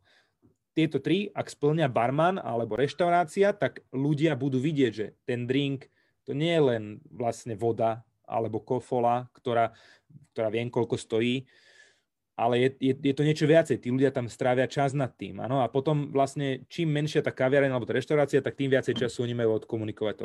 My preto vlastne, my sa rozprávali o tom s Kristínou, že, že, že alternatíva musí byť niečomu. Alternatíva je vždy problému. a vlastne potom hovoríme, že ten analkoholizmus je problém. Je to, je to veľmi zaujímavá filozofická debata. My, preto vlastne my nechceme, aby ľudia rozmýšľali nad tým, že nepijem alkohol, čo si dám, šoferujem, čo si dám, ale my chceme, aby to vôbec ani nebola otázka. Proste ja si chcem dať niečo, niečo chutné. My to preto vlastne aj párujeme s, s veľa s jedlom, pretože je to aperitív, pije sa to pred uh, s nejakými snackmi a tak ďalej, uh, snack pred jedlami. A potom vlastne, keď my načneme ten večer, získame toho zákazníka, tak on je potom uh, viac zaujatý tým, tý, tou exploráciou, tým, tým skúmaním toho sveta nealka. A to znamená, že vy ju musíte, že, ako sa hovorí, že get them young. Že, že musíte, musíte zákazníka podchytiť na začiatku tej, tej skúsenosti a potom vlastne inklinuje k tomu, k tomu viacej. A, čo som, a ešte, mám tu poznámky. A, to, to boli tie tri nealkospirity. Príležitosť s jedlom je veľmi dôležitá, preto aby ľudia vedeli, že ja to nepijem, že pivo jedno, druhé, tretie, štvrté, piaté, aby som sa opil, ale je to skôr o tej skúsenosti, o tej, tej, tej skúsenosti. No a v, na tom Slovensku budeme v tzv. Rose Bistre. A Google si to medzi tým, teda našiel si to. Bude sa to, volá sa to Rose Bistro, je to na Bezručovej ulici, blízko Šafarikového námestia, tak tam bude vlastne náš prvý zákazník, ktorý bude podávať Anaperitivo Spritz a, a uvidíme, ako to pôjde, dúfam, že to pôjde dobre. Takže, no super, takže... takže kto nás sleduje z Bratislavy, tak si to pokojne ľudia poznačte. Môžete potom ísť vyskúšať, ochutnať, ale samozrejme stále platí to, že môžete dostať aj priamo domov od Patrika uh, tento darček, fľašu a potom tam pripíš aj ten postup, že ako si to tam namiešať, tu, tie olivy a tak ďalej, všetko super, je to tam postup práce. Všetko budete mať až na ten čerstvý rozmarín, ak niekto si bude chcieť dať čerstvý rozmarín. Viem, že moji rodičia pestujú, ale... Aj teraz veľa... áno, rozbieha sa už bylinková sezóna, takže už, už sa pestujú, aj my máme na balkóne. Super, dobre. Super. Takže je to normálne taký rituál, hej, celý okolo toho, čo áno. Ešte môže zvýšiť ten, presne ten zážitok, ako ste vravili, to experience. Uh... Ten rituál tej prípravy, ten rituál, na to sa vlastne orientuje táto značka, na rituál. Gin tonic, oni volajú Seedlip and tonic. Ale je tam jeden problém, lebo oni sú strašne drahí. Táto fľaška stojí tridsať libier. To znamená, že tridsaťpäť, tridsaťsedem eur. Uh-huh, uh-huh. Za nealko vodu. Takže, a potom plus ešte máte tonik. To znamená, že je, je to fakt niekedy náročné. Ale finančne. Dobre. Slovensko, Slovensko je veľmi známe aj tým, že je to krajina bohatá na minerálne vody a minerálne pramene. Uh, možno mnohí ľudia často zvyknú sa aj minerálku objednávať, uh, keď idú do podniku a práve k minerálkam nám prišla otázka od diváčky Tamary. Uh, Slovensko je bohaté na minerálne pramene, len škoda, že sa minerálky balia do plastových obalov. Takže to je aj ten eko rozmer. Uh, ako je to v krajinách, v ktorých žijú Kika a Patrik, zrejme teda s týmito minerálkami, ako sú balené. A ešte ju zaujíma, či máte chutnú kohutikovú vodu, zrejme tiež v Dánsku a Švédsku. Kika. Máme. A Švédsko je na to vlastne aj veľmi hrdé. Inak ďakujem za otázku. Švédsko je veľmi hrdé na tú čistú vodu a že, že z vodovodu sa dá piť. E, tak na Slovensku sa dá tiež, ale je mnoho krajín aj v Európe, kde, kde sa nedá piť voda z vodovodu. Takže aj Slováci by si to mali fakt ceniť a, a že je chutná. E, Švédi dokonca... Bolo niečo také, že král švédsky dokonca bol pri nejakom jazere, alebo niekde, akože nechcem zraziť, pri nejakom prírodnom zdroji vody a odtiaľ akože sa napil priamo, aby akože dokázal, že aká čistá voda švédska je, aká je dobrá. Takže hej, a, a minerálky, to, je, to sa tu nájde tiež o oboje, aj plastové, ale už aj na tie, na tie sklené fľaše teda sa dosť, dosť prechádza, ale nájde sa tu bohužiaľ oboje. Patrik? Ono, v Dánsku sú tiež, ja neviem, tu, tu medzi Dánskom a Švédskom sú, sú, sú veľké rozbroje o tom, že kto je lepší veľakrát. V rámci čoho teraz? No všetkom. Všetkého. Všetkom, hej? No všetkom. Futbal, hádzaná, voda, jedlo, jazyk, to rozpráva čistejšie, ja, čiste, to je všetko. To oni sú, ale také, také pravidlo platí, že, že, že veľa ľudí sa tu orientujú na prepravu, to znamená, že také pravidlo je, že reštaurácie objednávajú skle, a retail, to znamená, že obchody, potraviny a tak ďalej objednávajú v plaste, pretože ten plast sa je oveľa ľahší na transportáciu, na prepravu, takže potom tie, tie veľké nákladiaky emitujú oveľa menej emisí, áno. Preto, sa, preto je to ľahšie, lebo v tom retaili, v tých, tých bežných potravinách sa tej vody vypije neskutočne veľa, ale ja som zásadne proti transportácii vody ako takej, preto my vlastne transportujeme chuť. My transportujeme chuť a príchuť ktorá je bio, je zodpovedne vyrobená a vlastne my na tých reštauráciách nechávame, aby, aby pridali vodu. S tým ale, že pozor, v Dánsku deväťdesiat percent reštaurácií má bublinkovú vodu sódu na, na pípe. Aj s filtrom dostanete čistú vodu, odfiltrovanú od vodného kameňa, od chlóru, dostanete úplne čistú vodu. To znamená, že, že toto je tu veľmi rozvinuté v reštauráciách hlavne, že, všet, že deväť, fakt deväťdesiat percent ľudí reštaurácií má pípu na vodu. Oni nekupujú balenú vodu do reštaurácií skoro vôbec. Tu má napríklad San Pellegrino, tu má obrovský problém predávať vodu kvôli práve tomuto. A San Pellegrino tú vodu vyváža z Talianska. San Pellegrino je vlastní Nestlé. To znamená, že to je, keď kupujete San Pellegrino, kupujete si Nestlé vodu vlastne, ktorá sa vyváža odtiaľ. Napríklad v Dánsku je, neviem či, uh, niekoľko tisíc kontajnerov San Pellegrina vody sa tu predá. Uh, mm-hmm. Kontajnerov štyridsať stopových, obrovských. To sú, dnes, to nejde presne, koľko tej vody. Ale zakiaľ my, spotrebitelia, nezmeníme to správanie, tak sa to nezmení. Tie, tie reťazce a tie reštaurácie, oni len reagujú na, na ten dopyt. Ale zároveň oni ten dopyt vytvárajú marketingom. Mm-hmm. A to si treba uvedomiť, že vlastne pokiaľ oni, oni budú sponzorovať päťdesiat najlepších reštaurácií na svete, tak my budeme chcieť piť tú vodu. A je, je to chicken and egg. Čo bolo skôr? Kura alebo vajce? Hej. Je, je to začarovaný cyklus, ale vlastne to odpovedou sú spotrebitelia. Spotrebitelia si to musia uvedomiť. A musia si to pýtať oni, hej? Áno, musia si pýtať tú zmenu spotrebiteľa. Ono to nepríde. Tá, tá firma, za kiaľ zarába peniaze, tá zmena nepríde. Firma, za kiaľ, firma ak uh-huh. do, dosiahne dostatočnú veľkosť a, a začne zarábať peniaze s tým, že, že nebude musieť vlastne vytvárať, nebude musieť sa snažiť, sprosto povedané, to znamená, že stane sa korporáciou, tak potom stratí motiváciu robiť zmeny. Uh-huh. Alebo teda navonok komunikuje, že robí zmeny, ale vo vnútri sa robí niečo iné. Áno? A to je skôr filozofická debata. Každopádne, je to, je to, je to obrovská debata. Najlepšie, čo reštaurácie spravia, je nainštalovať si pípu na vodu a najlepšie, čo my konzumenti spravíme, je piť vodu z vodovodu, pokiaľ sa dá, lebo za dvadsať rokov sa možno dať nebude na nešťastie. Uh-huh. Bohužiaľ. Dobre, poďme teda ešte k tomu, spomínali sme tu aj to, že niekto teda vyrába tie nealkonápoje alebo ich promuje ako náhradu, náhražku alkoholu.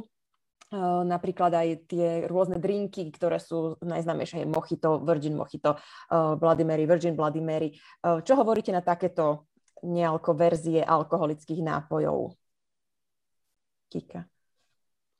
Podľa mňa to je veľmi zaujímavá otázka tiež, pretože nie, uh, v podstate je, musíme sa zamyslieť nad tým, prečo ľudia chcú tie nápoje alebo nechcú ten alkohol. Hej? A máme ľudí, ktorí napríklad chcú byť sober, ale nechcú o tom hovoriť. A keď môžu, keď sú na nejakej oslave alebo niekde v reštaurácii a majú možnosť mať rovnaký nápoj ako všetci ostatní naokolo, akurát na to, že neobsahuje žiadny alkohol, tak nie sú vystavení napríklad tomu celkom nekonečnému spytovaniu a prečo ty a tak. A proste je to také normálne, akože dá sa za to aj skryť. E, potom ďalej je aj tá chuť napríklad, že A, a to je zase tiež veľmi dôležité, je podľa mňa zaujímavé aj to, čo, čo Tibor hovoril aj s tým akože prirovnaním s mesom, pretože tam by som povedala práve, že by sme sa na to mali pozerať opačne, že ten alkohol samotný tiež nechutí, hej, úplne akože ten nemá nejakú chuť, tam sú všetky tie ingrediencie, čo ti to dávajú, e, ako tú chuť toho a pri mese je to tiež veľmi často tak, že tam sú všetky tie koreniny, a takže akože tí ľudia vlastne chcú chuť tých korení, on potom akože je tá konzistencia, tak to je druhá vec, ale tiež, že sú ľudia, ktorí vlastne chcú nejakú tú špeciálnu chuť a pre nich z toho hľadiska je veľmi dobré, že je aj nejaké mochi, virgin mojito alebo nejaké mocktaily, uh-huh. ako sa hovorí. A tak. A potom napríklad aj kvôli tomu výzoru, aj proste ako Patrik hovoril, pre ten akože zážitok a, a tak. A potom fakt akože je, je jediná otázka je, že napríklad e, ako chce, či chceme akože šíriť nejakú takú alkoholovú kultúru alebo nie. A keď akože zatiaľ žijeme v takom svete, kde kebyže ja držím pohár akože nejakého mojita, tak každý si myslí, že ja pijem alkohol. Akože nikomu netrkne, že a možno to ani nie je alkohol. A tým vlastne medzi sebou šírime nejakú normu, že, že alkohol sa pije. Hej? Čiže Aha. akože tam niektorí, ktorí sú akože tak akože vyložené, že akože zásadne, že nie, nepiť alkohol a nešíriť tú kultúru, tak by to vlastne nechceli ani kvôli tomu. Že radšej mať vyložené, že voda v pohári, je to úplne jasné, že pijem vodu a nie niečo, niečo iné. Alebo aj keďže má nejaké, nejaký nápoj, tak nech ne, ne, nevyzerá ako alkohol. Uh-huh. Takže tak, ale myslím si, že je veľmi dobré mať všetky tieto možné e, možnosti. Chlapci, čo na to vravíte? Ja už dl- dlho držím ruku hole, hore virtuálne a mám, a mám toľko poznámok, ale teda no, z košíka vyberám. Ale nahrávame si tými témami, takže v pohodičke. Bola tu táto téma okolo výberu a vlastne ty, ty si to teraz dokončila týmito Virgin alternatívami. Takže naspäť len k tomu, že keď si ja zoberete, že keď človek príde na bar a chce si niečo vybrať, tak má obrovskú fúru alkoholických nápojov rôznych druhov na výber a potom tam má väčšinou, že uh, nejaký Virgin Bloody Mary, Virgin Mojito a Virgin niečo. Hej? Sex on the beach. päť vecí, ktoré sú strašne sladké, no hej. Píte to celý večer, hej, sa vám zalepia čreva, že moc, moc toho nemá výber, ne, mm-hmm. nemá na výber. Potom k tej vode, čo bola diskusia. Presne, jak Patrik hovoril, a, a, a vlastne to platí zo Strednej Európe aj, že my tiež by sme si mali byť fakt, mali by sme byť fakt hrdí na kvalitu vody, ktorú, ktorú tu máme, lebo to nie je samozrejmosť vo svete, že vy sa môžete napiť z kohútika. Hej? A takisto aj tie minerál, minerálne vody, ktoré tu máme. No áno, z logistick- a Patrik to tiež trafil, z logistického pohľadu plast je oveľa výhodnejší. Na to, to, to, to bez, bez pochyby, keď sa bavíme o, o, o cene prepravy, o, o množstvách, ktoré sa dajú prepraviť, o, o tom, čo, za, čo zanecháva akú uhlíkovú stopu. Keby ste to všetko prerátali na sklo, čo vyzerá akože ekologickejšie, ono by to v konečnom dôsledku asi ekologickejšie nebolo. A tam vlastne fakt je otázka, že, že prečo my pijeme toľko balenej vody. A hneď mi nahral Patrik, Patrik na, na uh, tú sodovku.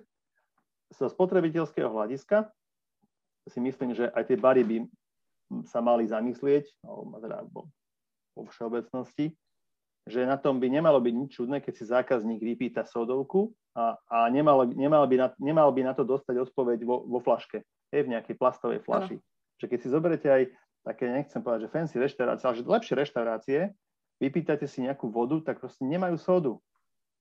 To by malo byť, že to je, bez toho by hygiena nemala pot, otvoriť podľa mňa prevádzku, ak nemajú sodovku, sodovkáreň, lebo to, pre, prečo by to nemali mať bublinky a citrón, to je, to je základ.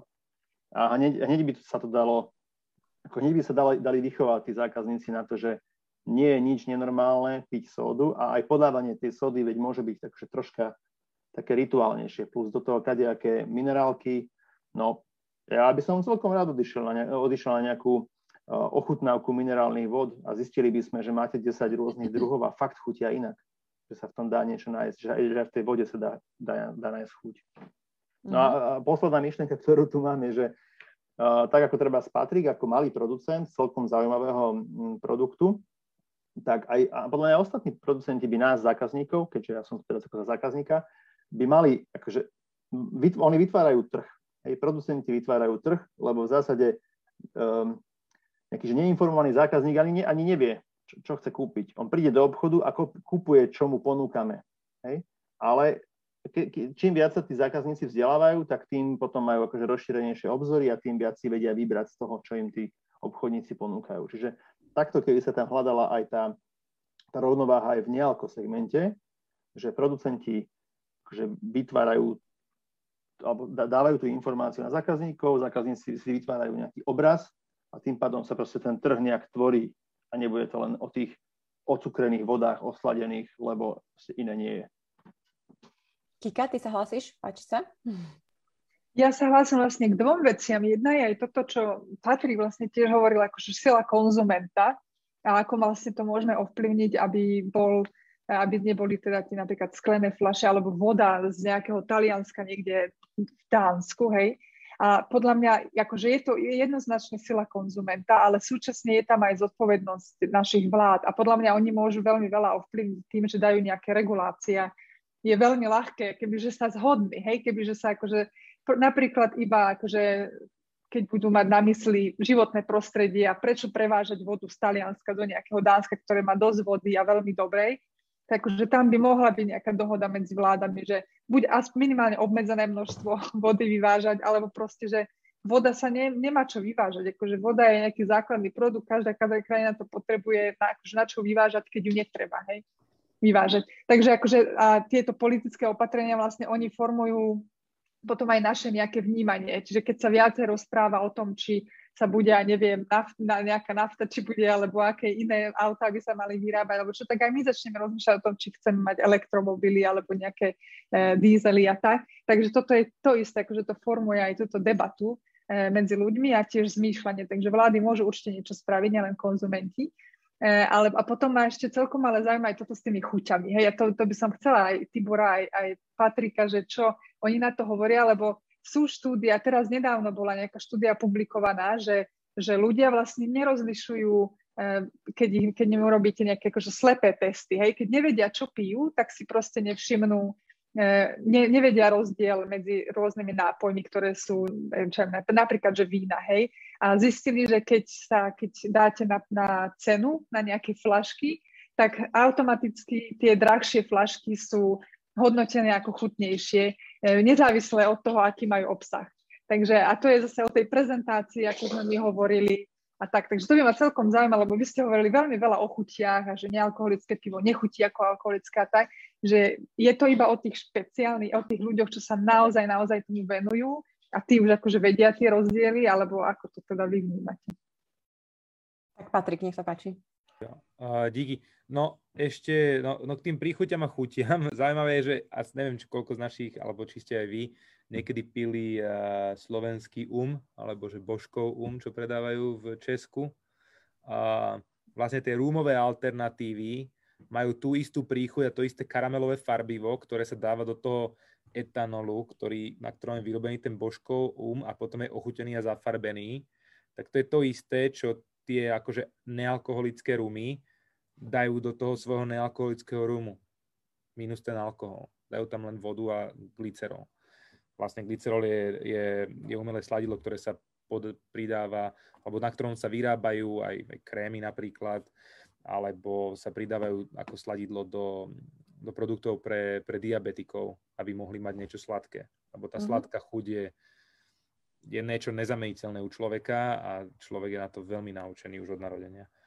Um, čo sa týka tej príchute aj chute a tých štúdií, že tí ľudia nevedia, čo sa im vlastne servíruje, um, odporúčam si pozrieť dokument, ktorý sa volá Sour Wines, alebo volá sa možno len Sour, kde vlastne bol jeden sommelier, ktorý vyrábal prvotriedne víno, ale vyrábal ho zmiešavaním rôznych džúsov a, a adaptovaním a potom vlastne kopíroval značky známych vinárskych domov a predával ho za milióny dolárov. Až mm. nakoniec zobral takéto víno a predal ho bratom Kochovcom, ktorý vlastne Koch Industries v Amerike. A vlastne títo bratia majú obrovskú zbierku vína a majú, zamestnávajú aj niekoho, kto sa volá vínový inšpektor, ktorý následne vypátral, že to víno, ktoré oni kúpili od tohoto pána flašku, myslím, za štyri milióny dolárov, ale neviem, nechcem, možno to bol milión, to je jedno, za veľa peňazí.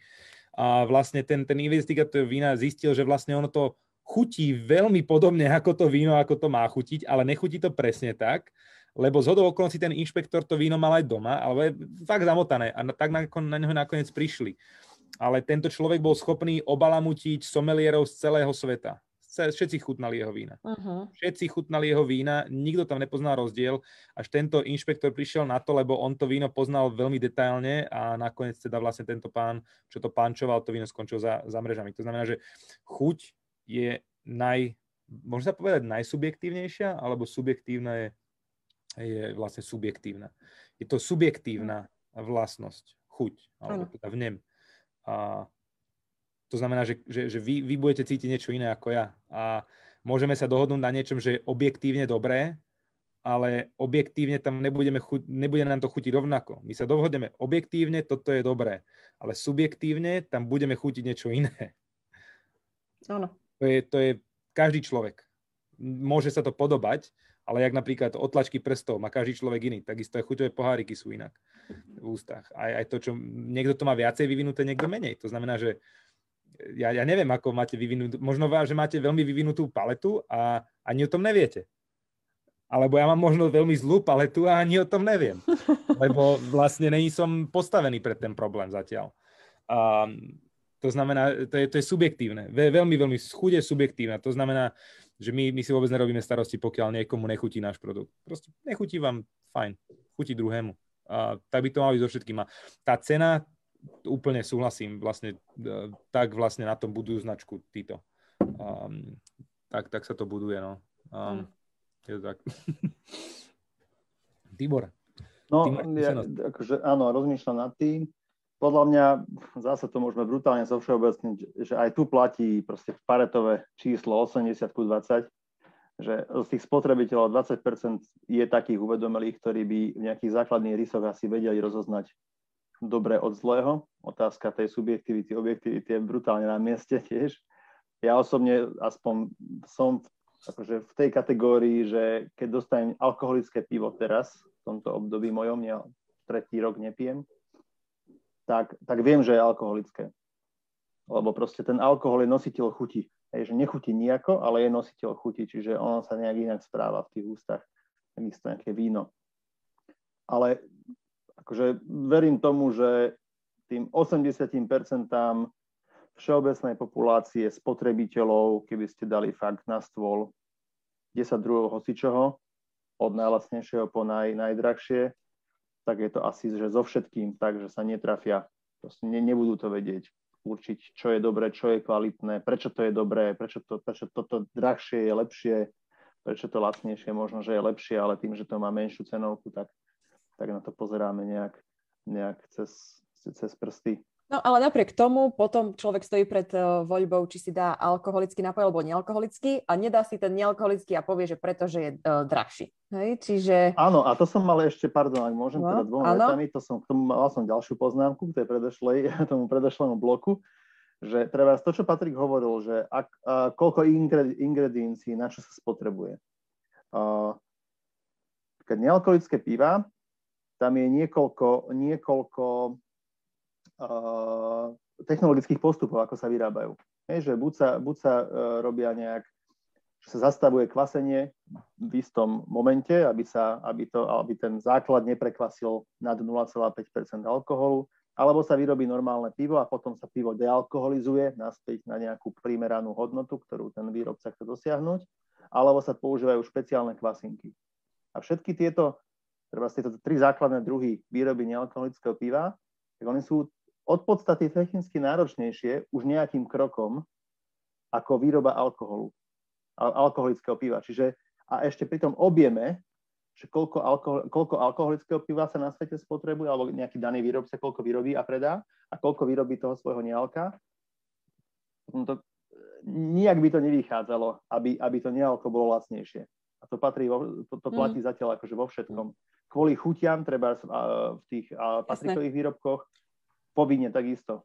Ja som naražila skôr na ten paradox tej psychológie toho človeka, hej, že keď mu dáte drahú fľašu alkoholu, povie si, mm, to je dobré víno, mm, lepšie ako to lacnejšie víno, ale potom už si teda v, v konečnom dôsledku v tej reštike objedná niečo, keď sa šetri, tak dám si to lacnejšie, alebo si tak odôvodní to, že prečo si dáva ten alkohol a nie ten, to nealkohol. No, ale poďme k ďalšej téme, ešte Kika sa hlási, tak prosím, ešte sa Kika vyjadri a potom ešte by som chcela jednu zaujímavú tému s vami prebrať, takže páči sa, Kika. Ja mám veľmi zaujímavé tiež taký poznatok nie zo sveta alkoholu, ale zo sveta chutí. A robil sa taký experiment, kde ľudia ochutnali eh, džús, normálne pomarančový džús, ktorý bol naschvál eh, znechutený, by sa dalo povedať, že nejaký ocot do ňoho bol pridaný, alebo niečo také proste, aby nebol chutný. Akurát, že jedna skupina, ktorá tento džús pila, tak proste ho iba pila a mali potom okomentovať, ako to chutilo. A druhá skupina pila džús a potom sa im premietla reklama, aký ten džús je super a ako chutí. A oni normálne, akože tieto reklamy vlastne menia naše spomienky na to, ako nám niečo chutilo alebo nie. Takže ľudia ho proste ohodnotili oveľa lepšie. A toto sa deje to akože celý čas a však alkoholové reklamy sú všade a vlastne oni ovplyvňujú aj to, ako ten alkohol budeme vnímať už predtým, ako ho pijeme. Už akože máme veľké očakávanie, akú super party budeme mať alebo ako nám bude dobré doma spolu s, neviem, s nejakou ako menšou skupinou ľudí. Väčšinou sú to také sociálne situácie, ale potom aj spätne, hej, akože, že e, nám to vlastne akože potvrdzujú, že to, čo sme pili, bolo fakt veľmi dobré, veľmi chutné a ešte nám dávajú opisy všelijaké, aké, ako to vlastne chutí. Tak to bol taký zaujímavý fakt na okraj. Áno, a možno aj potom táto sila reklamy vplýva na to, že ten človek si radšej dá to alkoholické pivo a nie nealkoholické. Hoci si myslí, že to robí kvôli tomu, že chce ušetriť peniaze. Dobre, poďme ešte k poslednej takej väčšej téme, ktorú by som chcela s vami prebrať a potom to už pomaly uzavrieme. Um, hovorili sme tu už o tom, že mnohí výrobcovia alkoholu vyrábajú aj nealkoholické nápoje, alkoholické pivo, nealkoholické pivo alebo podobne. Ako to vnímate? Vy si dávate takéto piva alebo produkty, ktoré vyrába niekto, kto vyrába aj alkohol, alebo na alkohole má postavenú tú svoju hlavnú výrobu. Dávate si to, alebo z nejakého možno presvedčenia nie, pretože nechcete podporiť práve výrobu toho alkoholu? Alebo potom ešte druhá podotázka k tomu, či to dávate napríklad deťom. Myslím teda už možno tínedžerom, alebo či je to podľa vás v poriadku, ak alebo možno aj menšie deti, kto vie, že rádlery, hej, alebo nealkopivo, že však je to nealkoholické, tak nech si dajú, nič im to neurobí. Čiže, ale myslím teraz konkrétne tie, ktoré vyrábajú uh, alkoholoví producenti. Že keď alkoholový producent vyrába aj nealkoholické piva, radlery, ja neviem, a tak ďalej, a stále má tam na sebe ten, to hlavné veľké logo, ktoré je spojené s tým alkoholom proste. Ne, nebuduje to aj v človeku možno potom také, že potom si na budúce už dá ten alkohol? Že možno tiež... Ako to vnímate? Je to dobré, že ten výrobca vyrába aj nealkoverziu, alebo je to skôr zlé, pretože v podprahovom vnímaní nejako podporíte aj ten alkohol a aj on na vás spôsobí, že budete si chcieť dať ten alkohol. Neviem, či som sa dobre vyjadrila, ale tak začneme teraz s Tiborom. Hej, hej, no spotrebiteľsky hovorím, že dobre, lebo aspoň mám nejaké alternatívy k tomu, čo som pil kedysi. A to pozrieme troška filozoficky. Otázka mm-hmm. je, že prečo tie nealkoholické náhrady vyrába? Hej? Že či to je naozaj kvôli tomu, že je uvedomelý a chce osloviť aj uh, treba tú časť populácie, ktorá nebude piť, alebo treba ako, ako Heineken, nech nerobíme reklamu, že kde, kde nevidíte nejak moc rozdiel v etikete, hej? No, uh-huh. že, či, že prečo to tak robí. Že keď, tak za mňa ako spotrebiteľský by som naozaj ne, chcel prísť k tomu regálu a vidieť rozdiel, aby som nemusel študovať etiketu, že či to je z alkoholom bez alkoholu. Kto vie, prečo to tak majú nastavené. Takže ja hovorím, že do, dobre, že to je. Ne, nepozerám sa na to nejak, že by som to akože z presvedčenia odsudzoval v zmysle, že nebudem ich podporovať, lebo inú možnosť nemám. Detičky tu spať. A, ale to, čo som hovoril na začiatku, že veľmi mi je sympatické, že treba už vznikajú na svete pivovary, ktoré sú vyslovene, že nealkohol zamerané. A keď, keď to zoberiem aj z toho pohľadu, že kiež by vznikali aj iné produkty, ktoré nie sú odvedené od alkoholových verzií nápojov, ale no. začnú byť zaujímavé. Treba to Patrikové Anaperitivo je v tomto zaujímavé, že on nie je producent alkoholového nejakého nápoja, ale, ale do toho segmentu mu to proste padá, spadá celkom, celkom dobre. Patrik, ako to ty vnímaš, keď alkoholoví výrobcovia vyrábajú aj nealkoverzie? Um, oni v prvom rade chcú len zasiahnuť tú skupinu ľudí, ktorú predtým, ne, ne, ktorú predtým neob, neobhospodarovali, uh, teda z hľadiska tých veľkých konglomerátov. Uh, s tým, že to nealkoholické pivo, pokiaľ sa pozrite na Carlsberg, tak jedno percento z celkového obratu robili v nealkopive pred tromi rokmi a teraz už robili tri percentá. A to pri ročných príjmoch neviem, šesťdesiat miliárd, tri percentá sa stanú nealkopivom, tak potom už tomu dávate pozor a začnete sa snažiť ten segment budovať uh, niečím zaujímavým. Kúpou nejakého malého pivovaru, ktorý vyrába niečo veľmi zaujímavé. To znamená, že, že oni, uh-huh. oni to skúpia čoskoro, uh, čo sa bude dať. Um, ja to vnímam tak, že ja idem po tej chuti, um, s tým, že opäť po tej chuti idem. Uh, ja, ja chodím aj do obchodov, kde majú nealko pivo a kde si môžem vybrať, idem tam a je tam pätnásť nealko piva, výrob, výrobcov nealko piva. A ja v ten večer, na čo mám chuť, to si vyberem. Uh-huh. Je tam samozrejme pätnásť nealko výrobcov a je tam potom sto alko výrobcov, ale stále je tam pätnásť nealko výrobcov s pätnástimi rôznymi štýlmi nealko piva a je to zaujímavé. A ja si môžem vybrať, akú chuť to chcem, takže Mne, mne to moc až tak e, ako spotrebiteľovi nevadí, e, čo sa týka etiky. E, to je debata, myslím, že na, na, na ďalšiu hodinu a pol. ale e, oni sú firmy, ktoré tak robia, tak mu potrebujú vyrábať profit, potrebujú zamestnávať ľudí, potrebujú dokumentovať nejaký rast.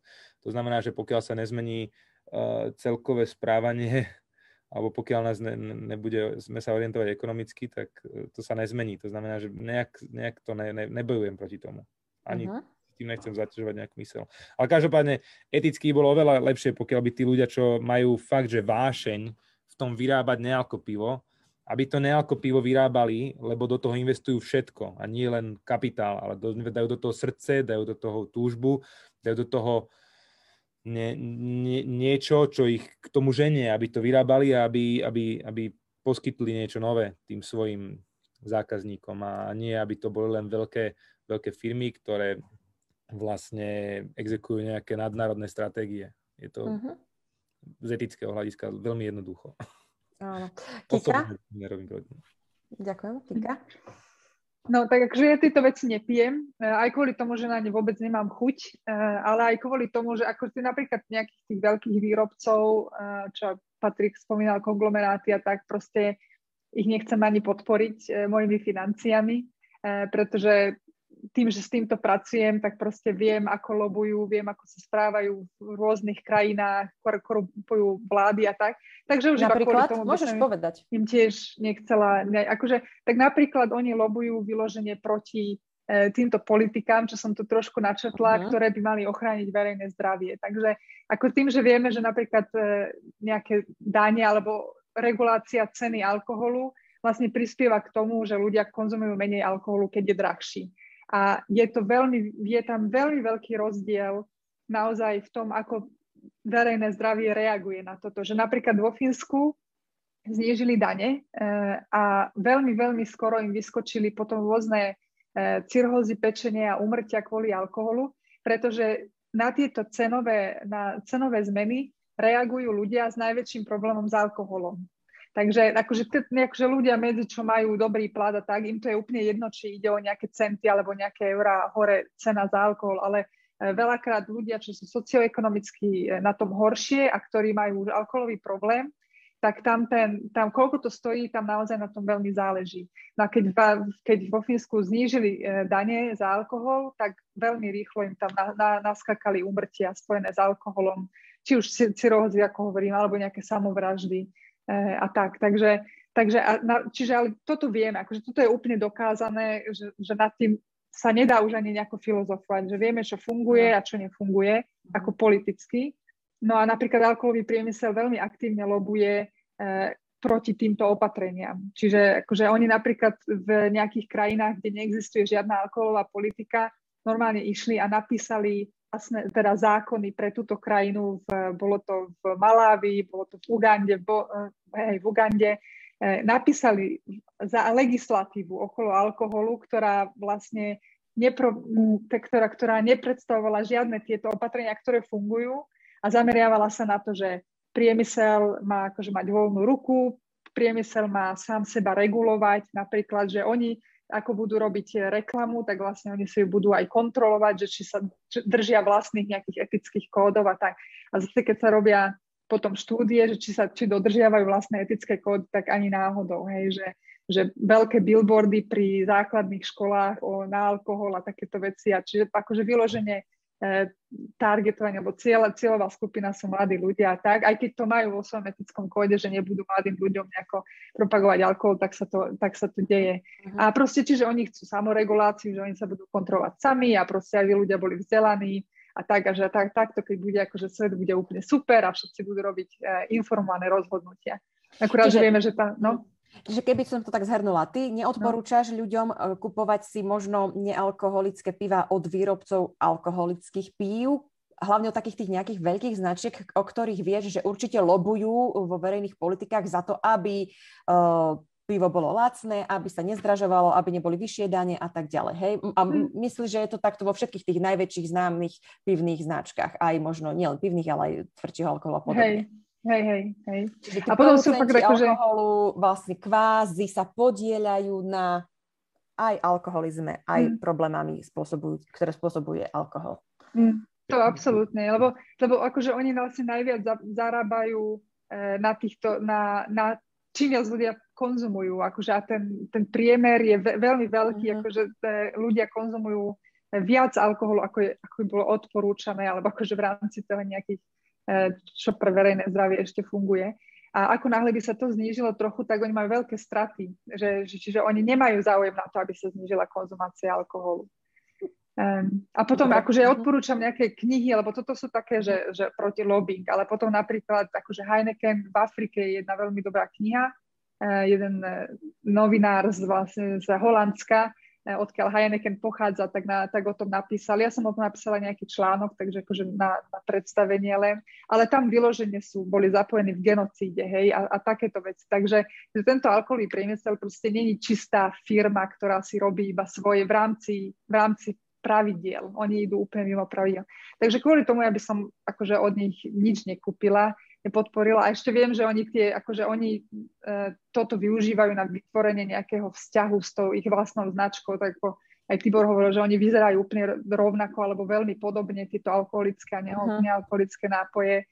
Alebo to využívajú na to, že napríklad keď je zakázaná reklama na alkohol, tak vlastne môžu, reklama na nealkoholické nápoje, ich vlastne nie je zakázaná. Takže to bolo úplne vidno napríklad v Litve, kde zakázali, tak veľmi krátko na to, ako museli stiahnuť všetky reklamy, tak sa poobjavovali nealkoholické nápoje, akože tie pivá, reklama všade tam.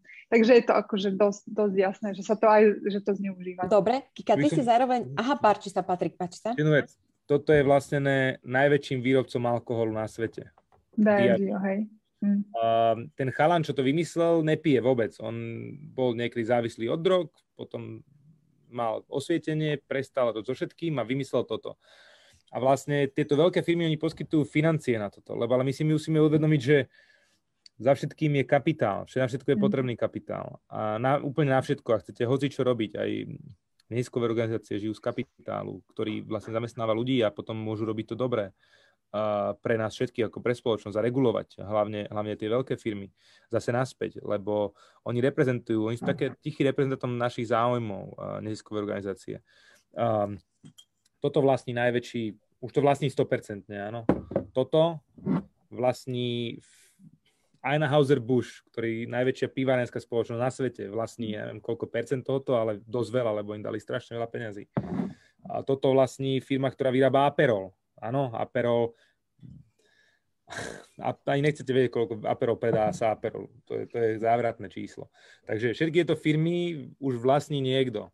Uh, sú je tu pár independentných, nezávislých výrobcov, ale tí zase nemajú kapitál na to, aby vôbec dosiahli tých zákazníkov. To znamená, že na to, aby my sme dosiahli, aj naša firma, aby dosiahla na zákazníkov, my potrebujeme kapitál na ten marketing, aby oni vôbec o nás vedeli, že my, my existujeme. Aby vlastne, a my keď máme nula zákazníkov a, a napríklad retailový reťazec vás ani nekúpi, lebo oni vám povedia, my nemáme žiadnych zákazníkov na to, my tu predávať nebudeme. To vám povie Tesco, Billa, vám to povie Kaufland, všetci vám to povedia. Lebo, lebo oni, oni majú, máme zákazníkov na rum, budeme predávať rum, ale na vaše nemáme zákazníkov. Ja hovorím, ale tak... Uh-huh. Ale veď to tam ani nemáte, tak jak viete, že to nemáte zákazníkov, áno. A vlastne vy to tam potom dáte do toho Kauflandu, alebo do Teska, alebo do Kraja, alebo do Trna a potom idete. My potrebujeme peniaze za placement, to znamená, že kam vás dáme v tej uličke a vy ako malý výrobca ide zoberiete peniaze. Číslo dva. Budeme mať reklamu v telke. Chce vaša firma byť zahrnutá v telke? Peniaze. Budeme v letáku týždennom zľavom? Peniaze. Chcete byť, mať secondary placement, to znamená, že ste na regáli a chcete byť ešte niekde napríklad pri jedle? Peniaze. A takto by sme zvedeli narátať veľmi veľa vecí, takže a, a, a ako zo, ma, ste, ste mladý podnikateľ, alebo ste mladý výrobca nealkoholického piva a toto všetko sa na vás návalí. To vy, vy musíte vydať päťdesiat tisíc eur, len na to, aby ste to mali v tých, v tých, v tých obchodoch. A možno som to trošku prehnal, ale sú to tisíce, niekedy desať tisíc eur, ktoré musíte dať dopredu, ešte ste nepredali jednu, jednu fľašu a to je len na marketing. To ešte ne, ne, nevyrábate, ešte, viete, nema, nemáte nič. Dobre, a čo s tým chceš povedať v súvislosti s, s touto otázkou? Chcem povedať, že, že je to veľmi zložitý problém. A som strašne rád, že, že sú tu ľudia ako, ako Kristýna Šperková a Movendi, ktorí, ktorí sa snažia to regulovať. Ale je to veľmi dôležité, dôležité, aby tu boli, ale je to aj veľmi zložité. Takže oni potrebujú mať našu absolútnu podporu, lebo oni hája naše záujmy. Áno. A absolútne dobre, naše záujmy. Super. Ale my o tom nevieme. Ani. Ďakujem, že si to povedal v našej diskusii.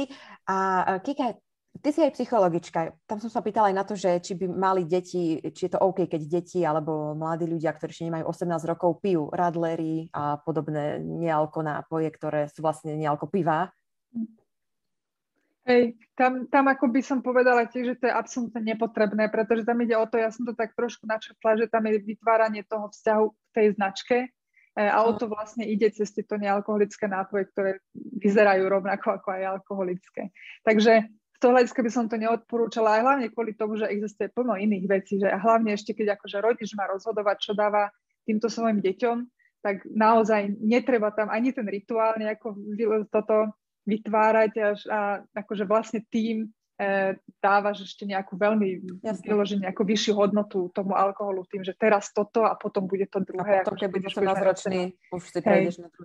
Dobre, Kika, ešte my sme tam spomínali aj v upútavke, aby sme neza, nezostali dlžní, lebo trošku sme to prehliadli, keď sme hovorili o tých Virgin mochitách a podobne. Tam je ešte taký jeden pojem známy mocktail, čiže to je ako keby neak- nealkoholický koktail. Alebo, alebo čo presne znamená to, ten mocktail, ako je vnímaný v sober komunite? To je, to je taká diskusia tiež, lebo mock, ako mocking in, po anglicky, akože napodobňovať niečo. A to je, to je trošku podobné aj tomu, čo aj Patrik potom načrtol, že akože vytvárať nejakú alternatívu niečomu, že tie, tie alkoholické, teda nealkoholické nápoje, ktoré sú potom akože mok, mok, mokované, alebo, ako, alebo aj tieto virgin, tak majú vždy takú druh, druhotnú hodnotu, ako keby, že to je proste, proste iba napodobenina. Takže, takže nie všetci úplne majú radi to, že sa to volá mocktail, alebo že sa to volá virgin, pretože tiež máme plno slov, ktoré môžeme použiť ako na, na názov. Ale toto je, tá, akože, toto je len taká debata, že, že to nie je nič také, že úplne zásadné, ale objavuje sa to tiež. Dobre, máme ešte jednu otázku od diváka. Rozprávame sa o nealkoholických nápojoch, tak myslím si, že aj rozprávať sa o čaji môžeme. Je to otázka týkajúca sa čaju, ale poprosím už stručne odpovede. Je v poriadku pitie zeleného čaju? Pýta sa Jozef. Spotrebiteľsky určite. Ale akože už som to dopil, mal som tu také, že dve ja, omné variácie, ja som tu mal všetko možné už. Takže s čajom sa dá čarovať. Zase to je len otázka googlenia troška, že niekto, niekto si dá čaj len tak, že dve minútky vyluhuje zelený čaj, ale dajte si do Google, že kombucha a objavíte neprebádané územie využitia zeleného čaju. Možno to myslel aj tak, že či to nie, nemôže pôsobiť tiež nejakú závislosť, je ako kofeín, teín. To isté môžeme hovoriť napríklad o čiernom čaji. No tak to asi sa dostaneme potom do úplne filozofické roviny. Už iná téma no, je tá, no, tá závislosť. Závislosť ako taká. To...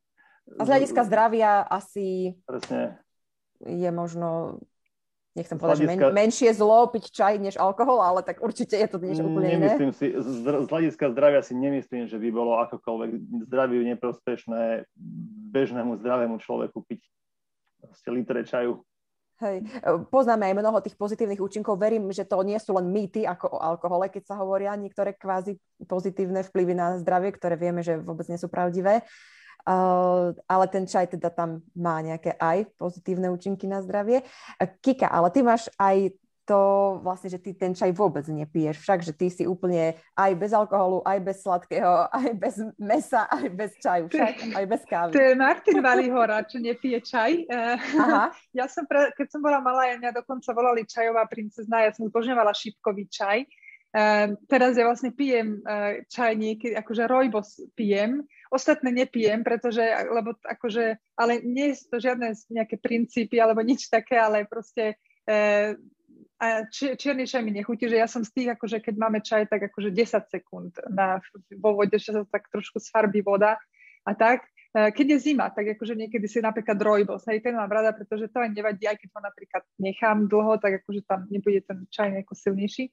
Ale hej, to bol Martin Valihora, čo, čo si aj ten čaj odpúšťa úplne. A ja k tomu nemám žiadne vedomosti vlastne, aký dobrý alebo nie dobrý uh-huh. čaj je, takže tak.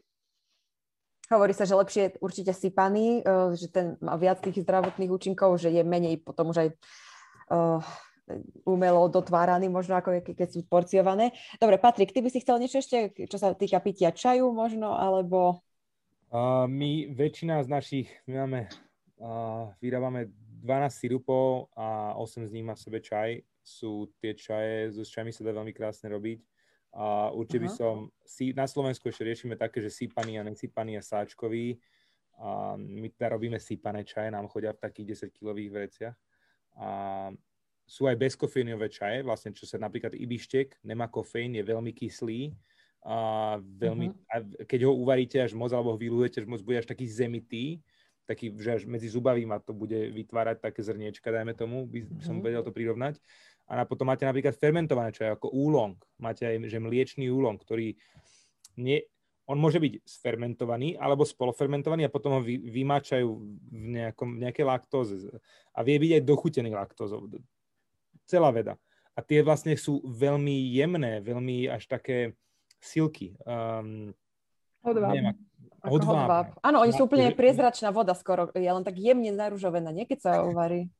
No, tie, tie úlongy, oni bož, hociaké farby dokážu byť, áno, aha. ale oni sú také jemné na to, na, na hrdlo sú veľmi jemné tie úlongy. A to je, úlong je zelený čaj, ale je aj jazminový zelený čaj a tak ďalej. Takže tých, tých druhov je nespočetne veľa a ja len môžem podporiť konzumáciu čajov, lebo to je, to je úplne nový hm? svet. Alebo napríklad rôzne čajovne a podobne, to sme tiež vlastne áno. nespomínali, keď sme áno. hovorili o tých nealkoholických drink, baroch a reštauráciách, tak v podstate tie čajovne sú tiež taká vlastne... Hlavne, žiadny cukor ja. tam není. Áno, áno, áno. A viete, tým dosia- dobrou kombináciou čajov viete dosiahnuť strašne krásnu chuť a vôňu a zážitok. No takže ešte sme sa dozvedeli, že Patrik vlastne aj uh, v čajoch sa vyzná a vy, vyrábate tiež v podstate uh, v rámci vašej firmy aj tieto čaje.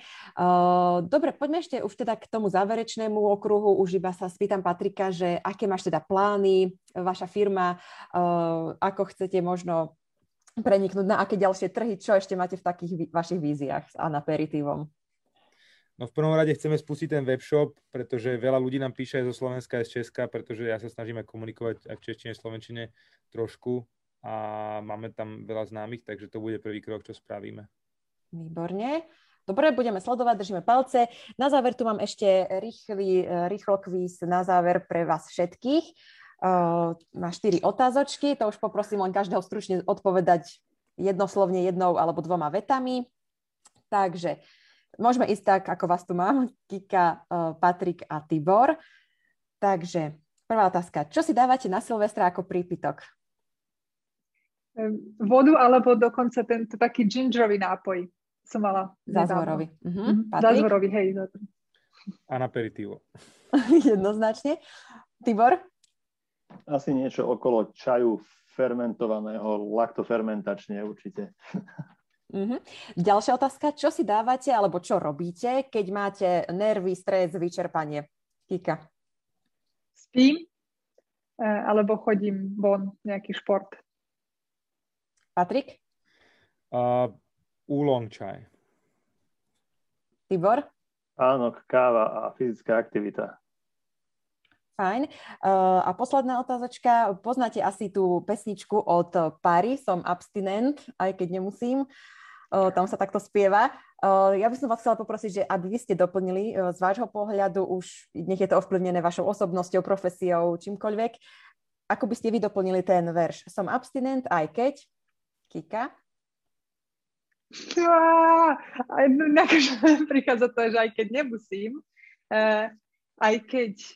No, tak akože zatiaľ, pá, dajte niekoho iného, ja musím rozmýšľať. Dobre, Patrik? Aj keď môžem. Super, Tibor? Tak ja som sa stotožňoval s tým, že aj keď nemusím. A ešte tam môže byť, že nechcem, alebo neviem. Ale stotožňuješ sa úplne s tou pesničkou, je to vlastne pesnička o tebe, to by si si mohol tiež ty vlastne dať ako takú svoju hymnu. Kika, mňa by napadlo k tebe, že vlastne ty ani nie si vlastne abstinent, lebo... Ty nemáš od čoho abstinovať v tomto zmysle, lebo si nikdy tak, alkohol neochutnala, čiže ty by si mohla povedať, som abstinent, aj keď vlastne uh, nie som.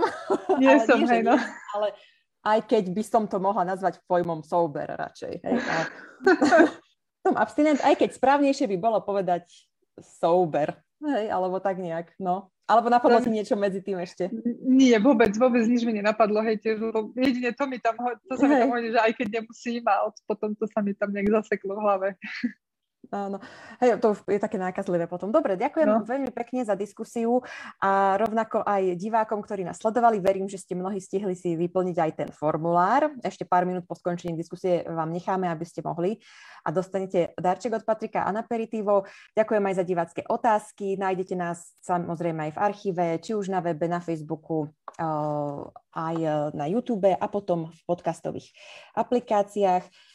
No a na záver zopakujem, kto bol našim hosťom. Bol tu Patrik Drobný, riaditeľ The Syrup Company, majiteľ firmy značky Anaperitivo a Anaperitivo Analcolico. Ďakujem veľmi pekne, Patrik. Ďakujem. Pekný večer. Bola to naozaj veľmi zaujímavá aj taká prednáška aj pre nás. Sme sa dozvedeli veľa, aspoň teda ja osobne. Takže aj také informačné to bolo, vzdelávacie. Kika Šperková, Kristýna Šperková, predsednička občianskeho združenia Movendi es ká, prezidentka Movendi International a člen združenia Movendi es ká a Tibor Deák. Ďakujem aj vám, že ste sa zapojili do dnešnej diskusie. Ďakujeme veľmi pekne. Ďakujeme. No a lúčim sa s vami aj ja, moje meno je Elena Koričianská a ako už vždy sa lúčim s pozdravom na zdravie. Na zdravie. Na zdravie.